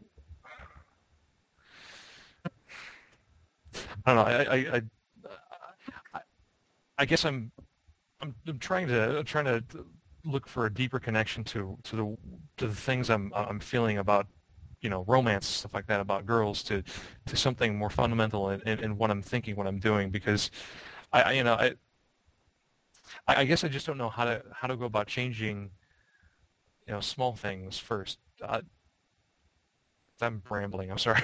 no, no, that's fine. Look, I understand that. It looks like an overwhelming task, but you just have to break it down, right? I mean, if you say, uh, I want you to build this mall on your own, it's like, what are you, crazy? I can't do it. But if you had 40 years and, you know, whatever, right, you could do it, right? So I'm not saying it's going to be that long, but there's things that you can do, right? Because you, as a Gauthier, are going to attempt to extrapolate every uh, conceivable plan from here Uh, all the way through to the birth of your children and then eventually ending up at the at the old age home and, and have it all mapped out. And that's madness, right? Because you can't control that much stuff in life. So what you have to do is you have to say, okay, well, I don't know how I'm going to win the marathon, but what I can do is get off the couch and go for a walk, right? Right? Like if you've got to lose weight, you say, I don't, I don't know how exactly I'm going to lose 100 pounds and when, but I know that I cannot eat this donut, right? Start living in the now instead of the 10 years from now or something like that. Like, I don't know exactly how I'm going to find the perfect woman, but if I stop wasting my time and my life and developing more and more bad habits with women who I don't love, right? If I stop dating people that I don't love, or can't love or can't respect, that I can control, right? So you don't don't look at the big picture, right? Just just one. This is the one one foot in front of each other at a time, right? Yeah. Right. So you just just stop dating the women who you can't you, you don't respect. I mean that that that you can do, right? Somebody paid you a million bucks to yeah. hook up with this girl tomorrow. I'm not saying you, it's up to you, right? But but you could do that. You can do that, right? And then the next time that you're attracted to a woman who wants to go out with you, you sit there and you say, okay, let me run through the, the list here, right? And Dr. Phil's got some good, what's the name of that? Dr. Phil book? He's, he's got some, Dr. Uh, Dr. Phil has some good books about relationship matters. I mean, look, at there's one about how to evaluate women. Now, I mean, he's lunatic in his own way, but he's got some good stuff to say about this. But you just sit there and you say, okay, well, uh, I'm going to meet this woman, and, and am I feeling stimulated by her intellect? Is she is she warm? Is she passionate? Is she exciting? Is she is she going places? Does she have her life under control? Is there any significant issues that are showing up right away? Because when you think back to dating Sue, I bet you the first date that you were on, nothing was that much of a surprise after that, right? Yeah. No, it really wasn't. Yeah, the, the signs were all there in the first 10 seconds, in the first 10 minutes, right? And so you just have to say, I'm going to stop dating the bad women. If I'm attracted to a woman who wants to go out with me, I'm just going to run it through the test, right? Uh, is this someone I want to raise my kids, or do they have that potential? Do they seem to have their life in order? Are they positive? Are they self-aware? Are they knowledgeable? Are they, right? That's just all you got to do, right? And doing that will actually open the gateway to the perfect woman, right? Yeah. I mean, it's Yeah. weird. It's it's a weird thing that I, I I don't even pretend to know how it works. But when you start evaluating people, the people in your life start improving. It just happens, and I you know I'm not even going to guess as to what bizarre group think collective unconscious crap is going on. But uh, when you start demanding better, you start getting better. Yeah, it, it, it's it's about making sure that I'm making decisions for myself and not for Uh, for an ideal outside of myself in a sense. No, I got to that right? be annoying and, and, and stop you there because right now, by dating these women, you are making decisions for yourself, which is, I don't want to be alone. I feel anxiety when I'm not dating someone. So I'm going to go out with someone like I'm going to live forever Okay. and have an eternity to fix what I need to fix, right? So you are Okay. making decisions for yourself. They're just short-term decisions. The avoidance of anxiety in the here and now rather than the long-term productive decisions of where is it that I want to be in 10 years and who do I want to be sharing my life with and how am I going to get there? Okay. I, I, I don't mean to, to, to, to run. I actually I have to leave for a, a, a rehearsal at 4:45. So Hey, as long as it's not a Um, date, that's okay. No, just kidding. Thanks. I think you've done No. fantastically. I know that that's a, a tough conversation to have. Uh, I hope that it's been helpful to you, and uh, I just wanted to say that I mean your honesty is fantastic and, and, and good for you. Thank you. Appreciate it. All right, have a have a great rehearsal. Thanks. All right. So, uh, anybody else whose life I can shred uh, from a high? Anybody? Yes. Ah, Yes, look indeed. at that! Another masochist. How can I help you? Oh, I have two questions. One of them is pretty simple first. Well, I, I'm on the radio a lot, and uh, something I've noticed that I have a problem with is verbal tics. So I just wanted to know how you got rid of your verbal tics. Did. I get rid of them? Well, you didn't. get- You didn't get rid of them, right? You you say right a lot, just like I just said right. Yeah. And uh, you say like sometimes, but I think it's less pronounced than it used to be. Yeah, I, I don't think that I did anything conscious about it. I think that when I found that I have a particular repetitive habit, I, I, I assume that it's trying to tell me something, right? So, there you go, right. So what I assume is happening when I'm saying right a lot is that I'm uncertain of what I'm saying. And then what I do before I do a podcast is say, okay, well, am I certain about this? Uh, and, and if I'm not certain about it, what I do is I say up front, I'm not certain about this. And then I find that the verbal tics go down. So it's it's just a way. Uh, I find that the verbal tics for me were a form of of if I was pushing too far ahead of my certainty or what my sort of gut level integrity was telling me was valid, then I would uh, have more verbal tics. So I tried to be more honest about what I was sure about and what I was not sure about, and that helped me with the verbal tics, if that's of any of any use. Right, so it's kind of like a hedge. Uh, it's, it, I mean, in other words, the ticks sort of uh, function as logical structuring for what you're saying, except it's not, it's not really overtly logical. Well, it, it- the, the communication about my uncertainty is either going to happen at a conscious level or an unconscious level, but it's going to happen either way. So if I upfront say, and you probably heard me say this in podcasts, where I say I don't have any proof for this, it's just a theory, right? It's just that I'm just, I'm playing here with ideas. This is the stuff that makes sense to me, but I don't have a proof for it. If I say that up front, then I find I have fewer verbal tics than if I try to not say that and charge ahead. Uh, so it's it's a form of unconscious communication that is is trying to make you honest despite yourself, if that makes any sense. Right, good idea. I'll think, I'll think about that some more. Anyway, my second question, um, actually in the chat, uh, there was sort of a conversation going about going on about this. How Matt Kay was saying that he feels like he's really far behind everybody on Freedomain in regards to philosophy. Well, I mean that's not my exact issue, but um, I've been having this. I've been kind of like in a funk lately. In the past couple of weeks, I've been feeling weird. Where um, I've noticed this throughout my life too, that I go in these cycles where I become really, really enthusiastic and really, really proud of myself and feeling really, really good, and then suddenly one day, like just a really small event happens, and I just like absolutely hit the dumps, and I start wondering. Um, in other words, I start to I start to question where the validity of my pride and where it comes from. So uh, uh, I look at it this way. Uh, I lack certain information for evaluating myself because the only way to really evaluate myself is by looking at the rest of the human condition and seeing where I stand relative to that, right? And that in a sense requires other people. But then at the same time, I look at other people and I see that they aren't really so great. So in a way, I kind of take solace in myself. But this kind of leaves me with the middle ground where I, I almost don't really know whether my pride is uh, is validated or not, or whether I'm too proud of a certain achievement I've had or or not. Oh, you Does people that- with your feelings. No, I totally understand it, right? Oh, you people with your feelings and your reasonings. Oh my God. Oh my God. It's like we're all raised as brains in a tank with our emotions uh, in some attic somewhere. The the question of pride is, do you feel proud? If you feel proud, then you feel proud, right? I mean, if you sit there and say, well, I have no way of validating my feelings except with reference to other people, my question is, why do you need to validate your feelings? Like you have introspection, you have your actual feelings right there, right? So what is it that when you say you you feel something but you want to evaluate it relative to somebody else, why? Well, I mean, in terms of of my my happiness with myself, I mean, overall, it's I I don't let the, the other people affect me, but I'm just thinking maybe in terms of the let's say the scientific value of the ideas I come with come up with, right? Whenever I write a paper, I and I come up with it with a, a sort of new idea to me, I, I write it very enthusiastically and I'm really, really happy about it and I'm really excited. Or whenever I make it, making an argument in class, it all feels just very logically connected and it's all very, you know, avant-garde and it's amazing.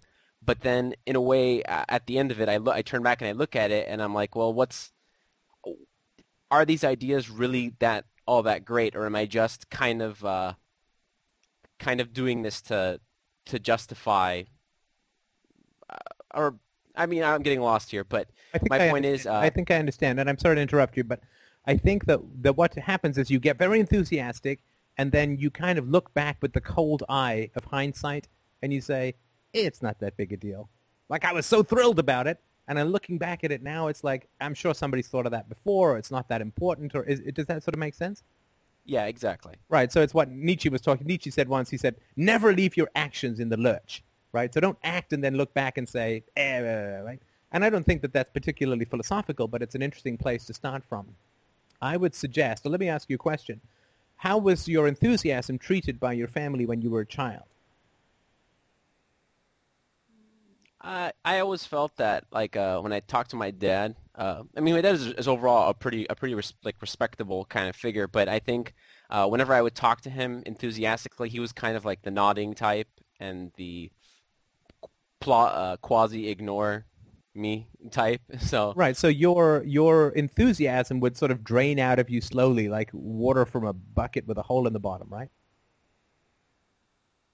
I'm I'm trying to I'm trying to make sense of your of your of your metaphor here. I, so you're saying like, but I'm saying like I'd be like really excited and like talking and talking, and then I just kind of give up. Is that does yeah. that So you would you would you would be enthusiastic, and you would attempt to connect with your dad in a way that you I'm so enthusiastic about this. Your dad would kind of nod vacantly or or be distracted or whatever, and then it would be very hard to sustain that, right?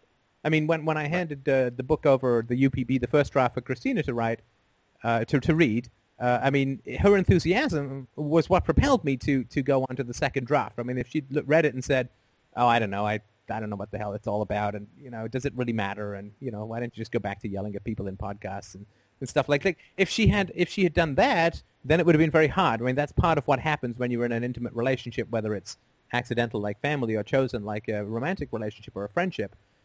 You are at the mercy of those around you. I mean, that's part of what you surrender with intimacy, right? I mean, if there was no risk to intimacy, we'd never have any problems with it, right? So, so what happens is when you get when you get close to someone, or whether you know if you just grow up with them, your enthusiasms, your feelings become subject to their responses, and you can't change that in yourself.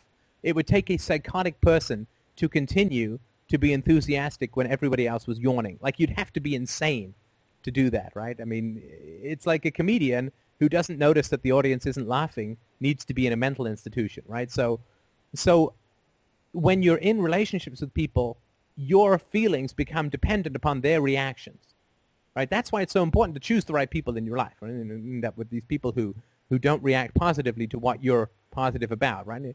And if you ever want to see this in action, right, when somebody's talking to you passionately, just stare at their chin and imagine that something is moving across their chin.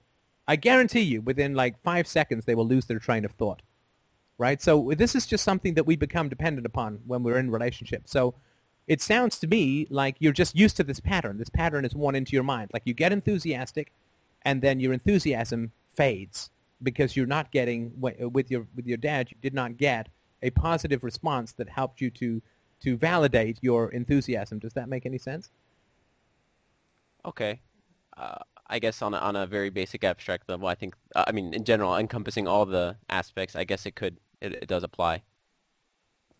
I'm not sure what that means. What, what do you mean by at a very abstract level? This sounds like it.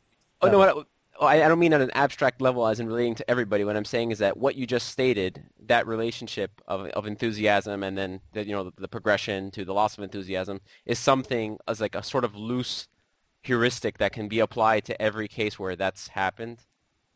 Right, right. So life. so you would you would get enthusiastic and then the pattern would be that you would then find your enthusiasm diminished because of a lack of response on the part of those around you. And of course that's that makes sense, right?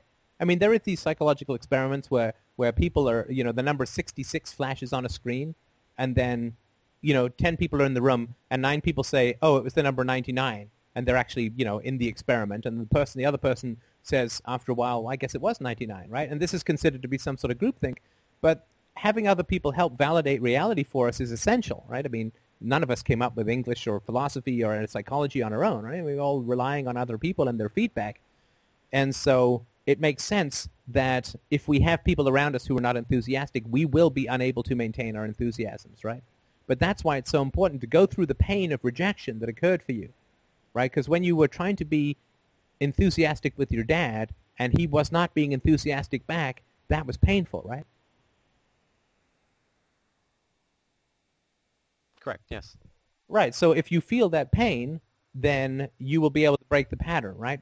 But at the moment, what happens is you're recreating that pattern so that you can avoid feeling the pain of the rejection or the indifference, which is even worse than rejection. I think that that encompasses one element of it, right? Which is which is why I get really really disappointed when you know, like one time I was engaged in this in this discussion in a class, and you know, the time for the end of the class had just occurred. I mean, this always seems to happen to me, right? I'm always like the last, the last man picked, last man talking, and everybody's like, well, class is over, goodbye. So uh, whenever that happens, it kind of makes me feel down for a little while because, I mean, I'm a little disappointed that nobody really cares.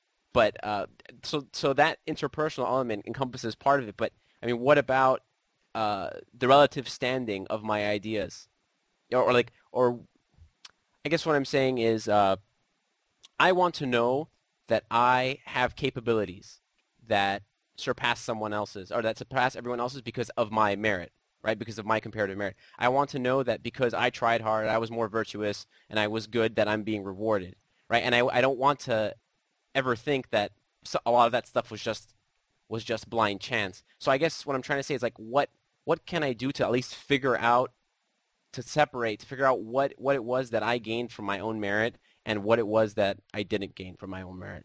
Can you give me an example? Um, okay, like um, like my grades, or you know uh, what I'm getting in my educate, what I'm getting out of my education. Uh, you know, when I put when I do when I uh, write, let's say going back to the paper example, when I when I write a paper in my class, you know, I feel like I do put a lot of effort into it. You know, even though it's the night before or whatever, you know, I do work nonstop for like 10 to 12 to 14 hours on even just an eight-page paper because I really it's really important to me.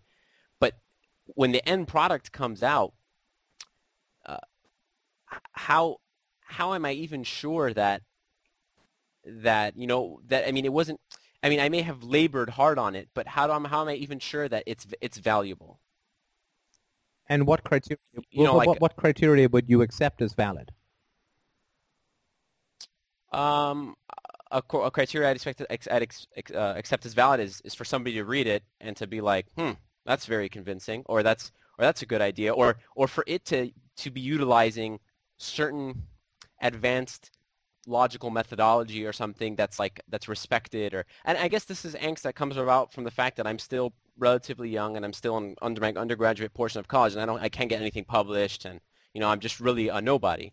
But I still feel that there's a possibility that when I put out an idea, even in my undergraduate education, that I'm putting out some stuff that's that's good and that's valid, right? Like, or when I make a comment about unemployment or something, right? Uh, some economic analysis of a unemployment problem, you know, uh, I'm proud of it when it comes out because I'm like, hey, that's that's very sound, that's very nice, but I need to know that uh, it's actually valuable, that it's actually something, and it's not just me putting some words together that, that look very pretty, which I'm fairly good at.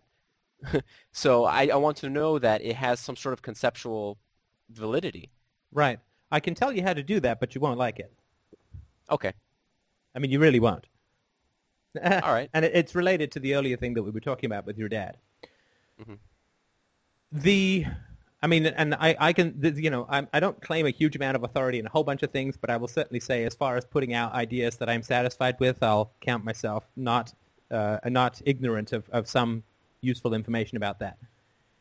The podcasts that, for me, are the most satisfying are the ones where I feel I could not have been more passionate I mean, that, that's what I'm always trying, trying to achieve, right? Because empirically we know it's passion that convinces people. It's not rational arguments, right? If it was rational arguments, then we'd already be living in a free society, right? After like three days after Adam Smith published The Wealth of Nations, right?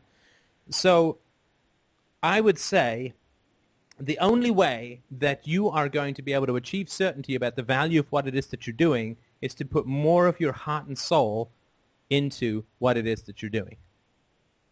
Because if you've put everything that you can possibly put into what it is that you're doing, and you have cared uh, with your heart until your heart glows like a little sun, and you have poured everything that you can into communicating as as as passionately and precisely and accurately and rationally and as possible, then there's no possibility that you could do better. Right. Whereas if you've if you've kept something back or you've you've second guessed yourself or whatever, right? If you've been stingy with your abilities, then you will always feel uncertain. But if you just throw yourself into it like the wily coyote into a canyon, right? I mean, if you just give it everything that you've got, that's how you you know. That's how you know the value of what it is that you're doing. Right. Oh, and and if you didn't do that, right? I mean, or, or rather, once you've done that, it doesn't really matter if it's not valuable or not because couldn't have done any better. What else is there? Yeah, you, exactly. well, you couldn't have done any better. Like it's like you know, if uh, uh, if I sing as best as I can and everybody hates my singing, I get closure, right? Because it's like, well, I couldn't sing any better. I mean, that's as good as I can do, right? So um, when you when you put yourself into something heart and soul, and this is for everything in life. This is your relationships. This is yeah, every your, your job. When you put yourself into it heart and soul, and this is what I mean when I say you know talk honestly with your parents and this and that. You throw yourself into anything, heart and soul. Don't hold anything back. Right? The Grim Reaper is going to kill you anyway, so there's no point holding anything back. You can't take it with you. You can't you can't store up all your enthusiasm and energy and generosity and mad courage, and you can't take it with you. So you might as well spend it now. And once you put everything you've got into what it is that you're doing, you get certainty because you, you couldn't conceivably have done any better. And so that I would really strongly suggest is, is the way to go, but it's going to make you feel really horrible because it's going to put you right up against your dad's indifference, right, which is painful. There's a reason that we, we hoard. There's a reason that we're stingy, right, and it's because we were rejected. And I know from my own experience it's very hard and Christina taught me an enormous amount about this. She's got a heart as big as the freaking solar system, right? To to really give everything you've got is really painful because it brings up uh, the pain of the indifference and the rejection that we face when we were younger. So, do you think what what would you think is the explanation for the depression? Is it that I know that I'm not giving it my all, or is it just angst from indifference? No, it's your dad's depression right? What, what, what, why would you not respond with mad enthusiasm to a child's mad enthusiasm? Because you're depressed, right? Mm-hmm.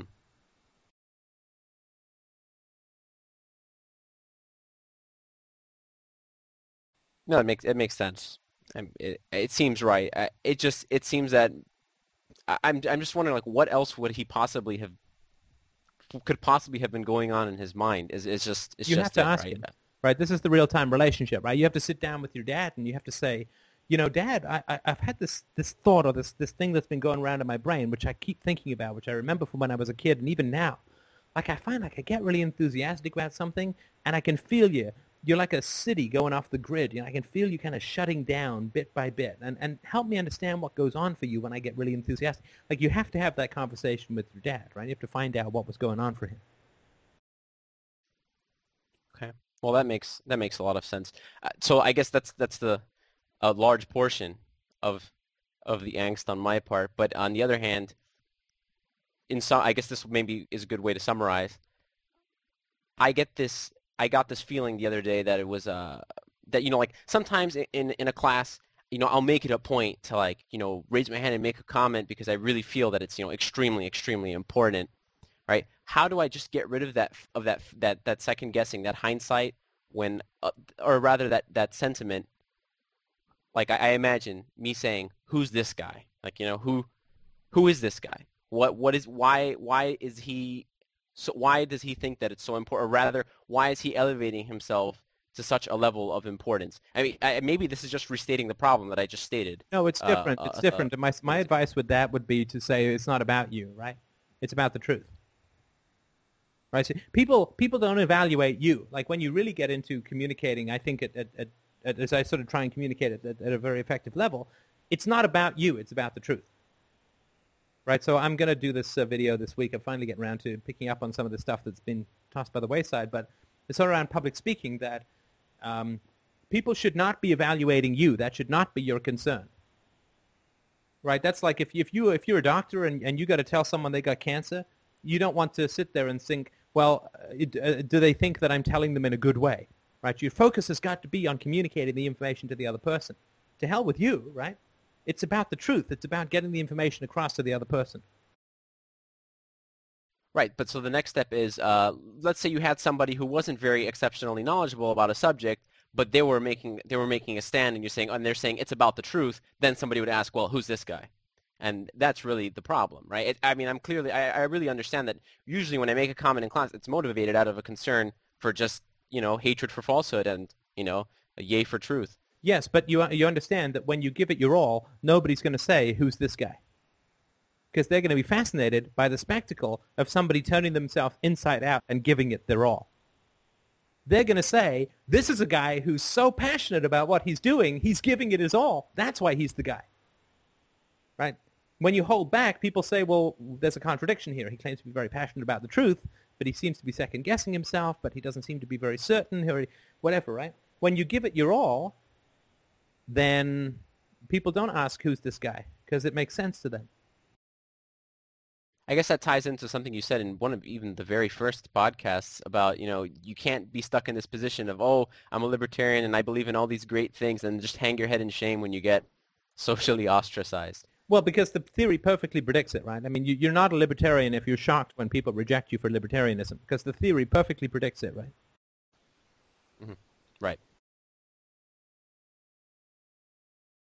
So maybe this will be the last uh, cycle I have ever had, and maybe it'll just be a constant up of enthusiasm from this point on. Not a chance. And Oh no, come on, not a chance. I mean, let, let- let's let's not go. Let's not build up your next crash with false expectations, right? I mean, Right. this is this is uh, this is going to be something you'll have to battle for a while, right? This is this is grooves worn deep in your brain, right? This is not something you. Oh, I'll have a chat with my dad, and it'll never happen again, right? Oh my God, it's happening again. That bastard Steffi lied to me, right? So. So no, I mean let's have realistic expectations. It, it takes years to turn this stuff around, right? I mean you, you, you can't. I mean w- habits that take years to form can't be undone uh, quickly, right? But uh, so you know, be patient and, and keep working at it, and um, go through the the discomfort of looking like a fool, right? And and that's why I keep making fun of myself because I don't want anyone to feel that I'm not comfortable looking like a complete and total idiot, right? Uh, Because that's essential, right? Because the moment that people think that I'm trying to be vain or trying to be superior or anything, then the, the conversation will stop, right? So just be fully comfortable with everybody thinking you're a complete and total idiot. And I say this all the time when I'm talking to people. I'm just some crazy guy in Canada, and you know I don't know what I'm talking about. This is just my thoughts or whatever, right? Because it's not about me. I want to get myself out of the way so they can just get the ideas clearer. Without I want to be a pane of glass, right? That the ideas just come through. That's good. And I think I, I hope Matt K is listening because I think this is this is really relevant to him. Uh, uh, just a question, just a question for you. How much how much do you think uh, your success right now uh, in formulating ideas predicates on the fact that you've had so much experience in life? I mean, do you think that you would have been able to do this at a much younger age? I think that if I had come before me, yes, right? That's the whole point, right? I mean, I, I climb another three feet up the mountain, and then you guys can climb three feet higher than me, right? So um, it certainly is absolutely possible to do it earlier in life. I don't think that it would have been possible for me to do it earlier in life, but it certainly is possible that it can be done by you, you know, you guys. The next generation can do it way, way earlier. You can do it 15 years before I got around to doing it. That's the point. So how much? But how much do you think patience uh, went into your went into your uh, I guess formulation of ideas? Because Matt K's talking about how you know he feels so behind and stuff, and I'm just trying to explain to him that you know impatience is what has destroyed development in the past because in the industrial revolution you know the, the world exploded it was great it was everything was, was was doing wonderful but you know somebody wasn't satisfied and you know they tried to uh, expedite the success by involving the state which involved you know a short circuit and, and destruction so, I mean, t- to what degree do you think that that patience plays a role in in in succeeding? I think that's a big question, and I'm not going to take it on right now. Uh, so I'm gonna, like, I'll, no I'll have to put just... some more thought into it. I, I couldn't really come up with anything except off the top of my head, so I, I don't want to disrespect that, that very good question with any kind of flippant answer. So um, let me mull it over, and if I haven't talked about it in the next week or so, uh, if you could shoot me a reminder, I'd appreciate that. Sure, sure. Well, thank you. I'm gonna I'm gonna go mull around in my room now and maybe cut myself or Call your dad. yeah. Call your dad. Call your father. You really think so? Yeah, absolutely. Of course. I mean, what, what, did, you, what did you think I was talking about when I said call your dad? Uh, okay. Yeah, no, no, honestly, pick up the phone and call your dad and tell him how you feel about uh, what your experience was of being enthusiastic with him. I mean, if you want to solve the problem. If you don't want to solve the problem and you want to live with the roller coaster, you don't have to. But there's no shortcut to this. You have to talk to your dad. Right. Sure thing. Well, I'll go get my phone and then mull around in my room. Okay, you as long as you get the get mulling around, that's fine. But uh, you call your dad. All right, thanks. Uh, was there anybody else who had uh, any last minute, minute, minute, minute kind of things for us? Anybody? Bueller? Bueller? Anybody? No. Okay. Well, thank you so much, everybody, for joining in on this uh, rapidly darkening northern October Canadian fall day. Um, sorry. First one, yeah. So um, I will talk to everybody next week. And uh, thanks again to those uh, couple of people who've been kind enough to proofread uh, some of the UPB uh, book. It's been enormously helpful to get your feedback. And uh, thank you, but I'm not going to change it to Wingdings, um, Greg.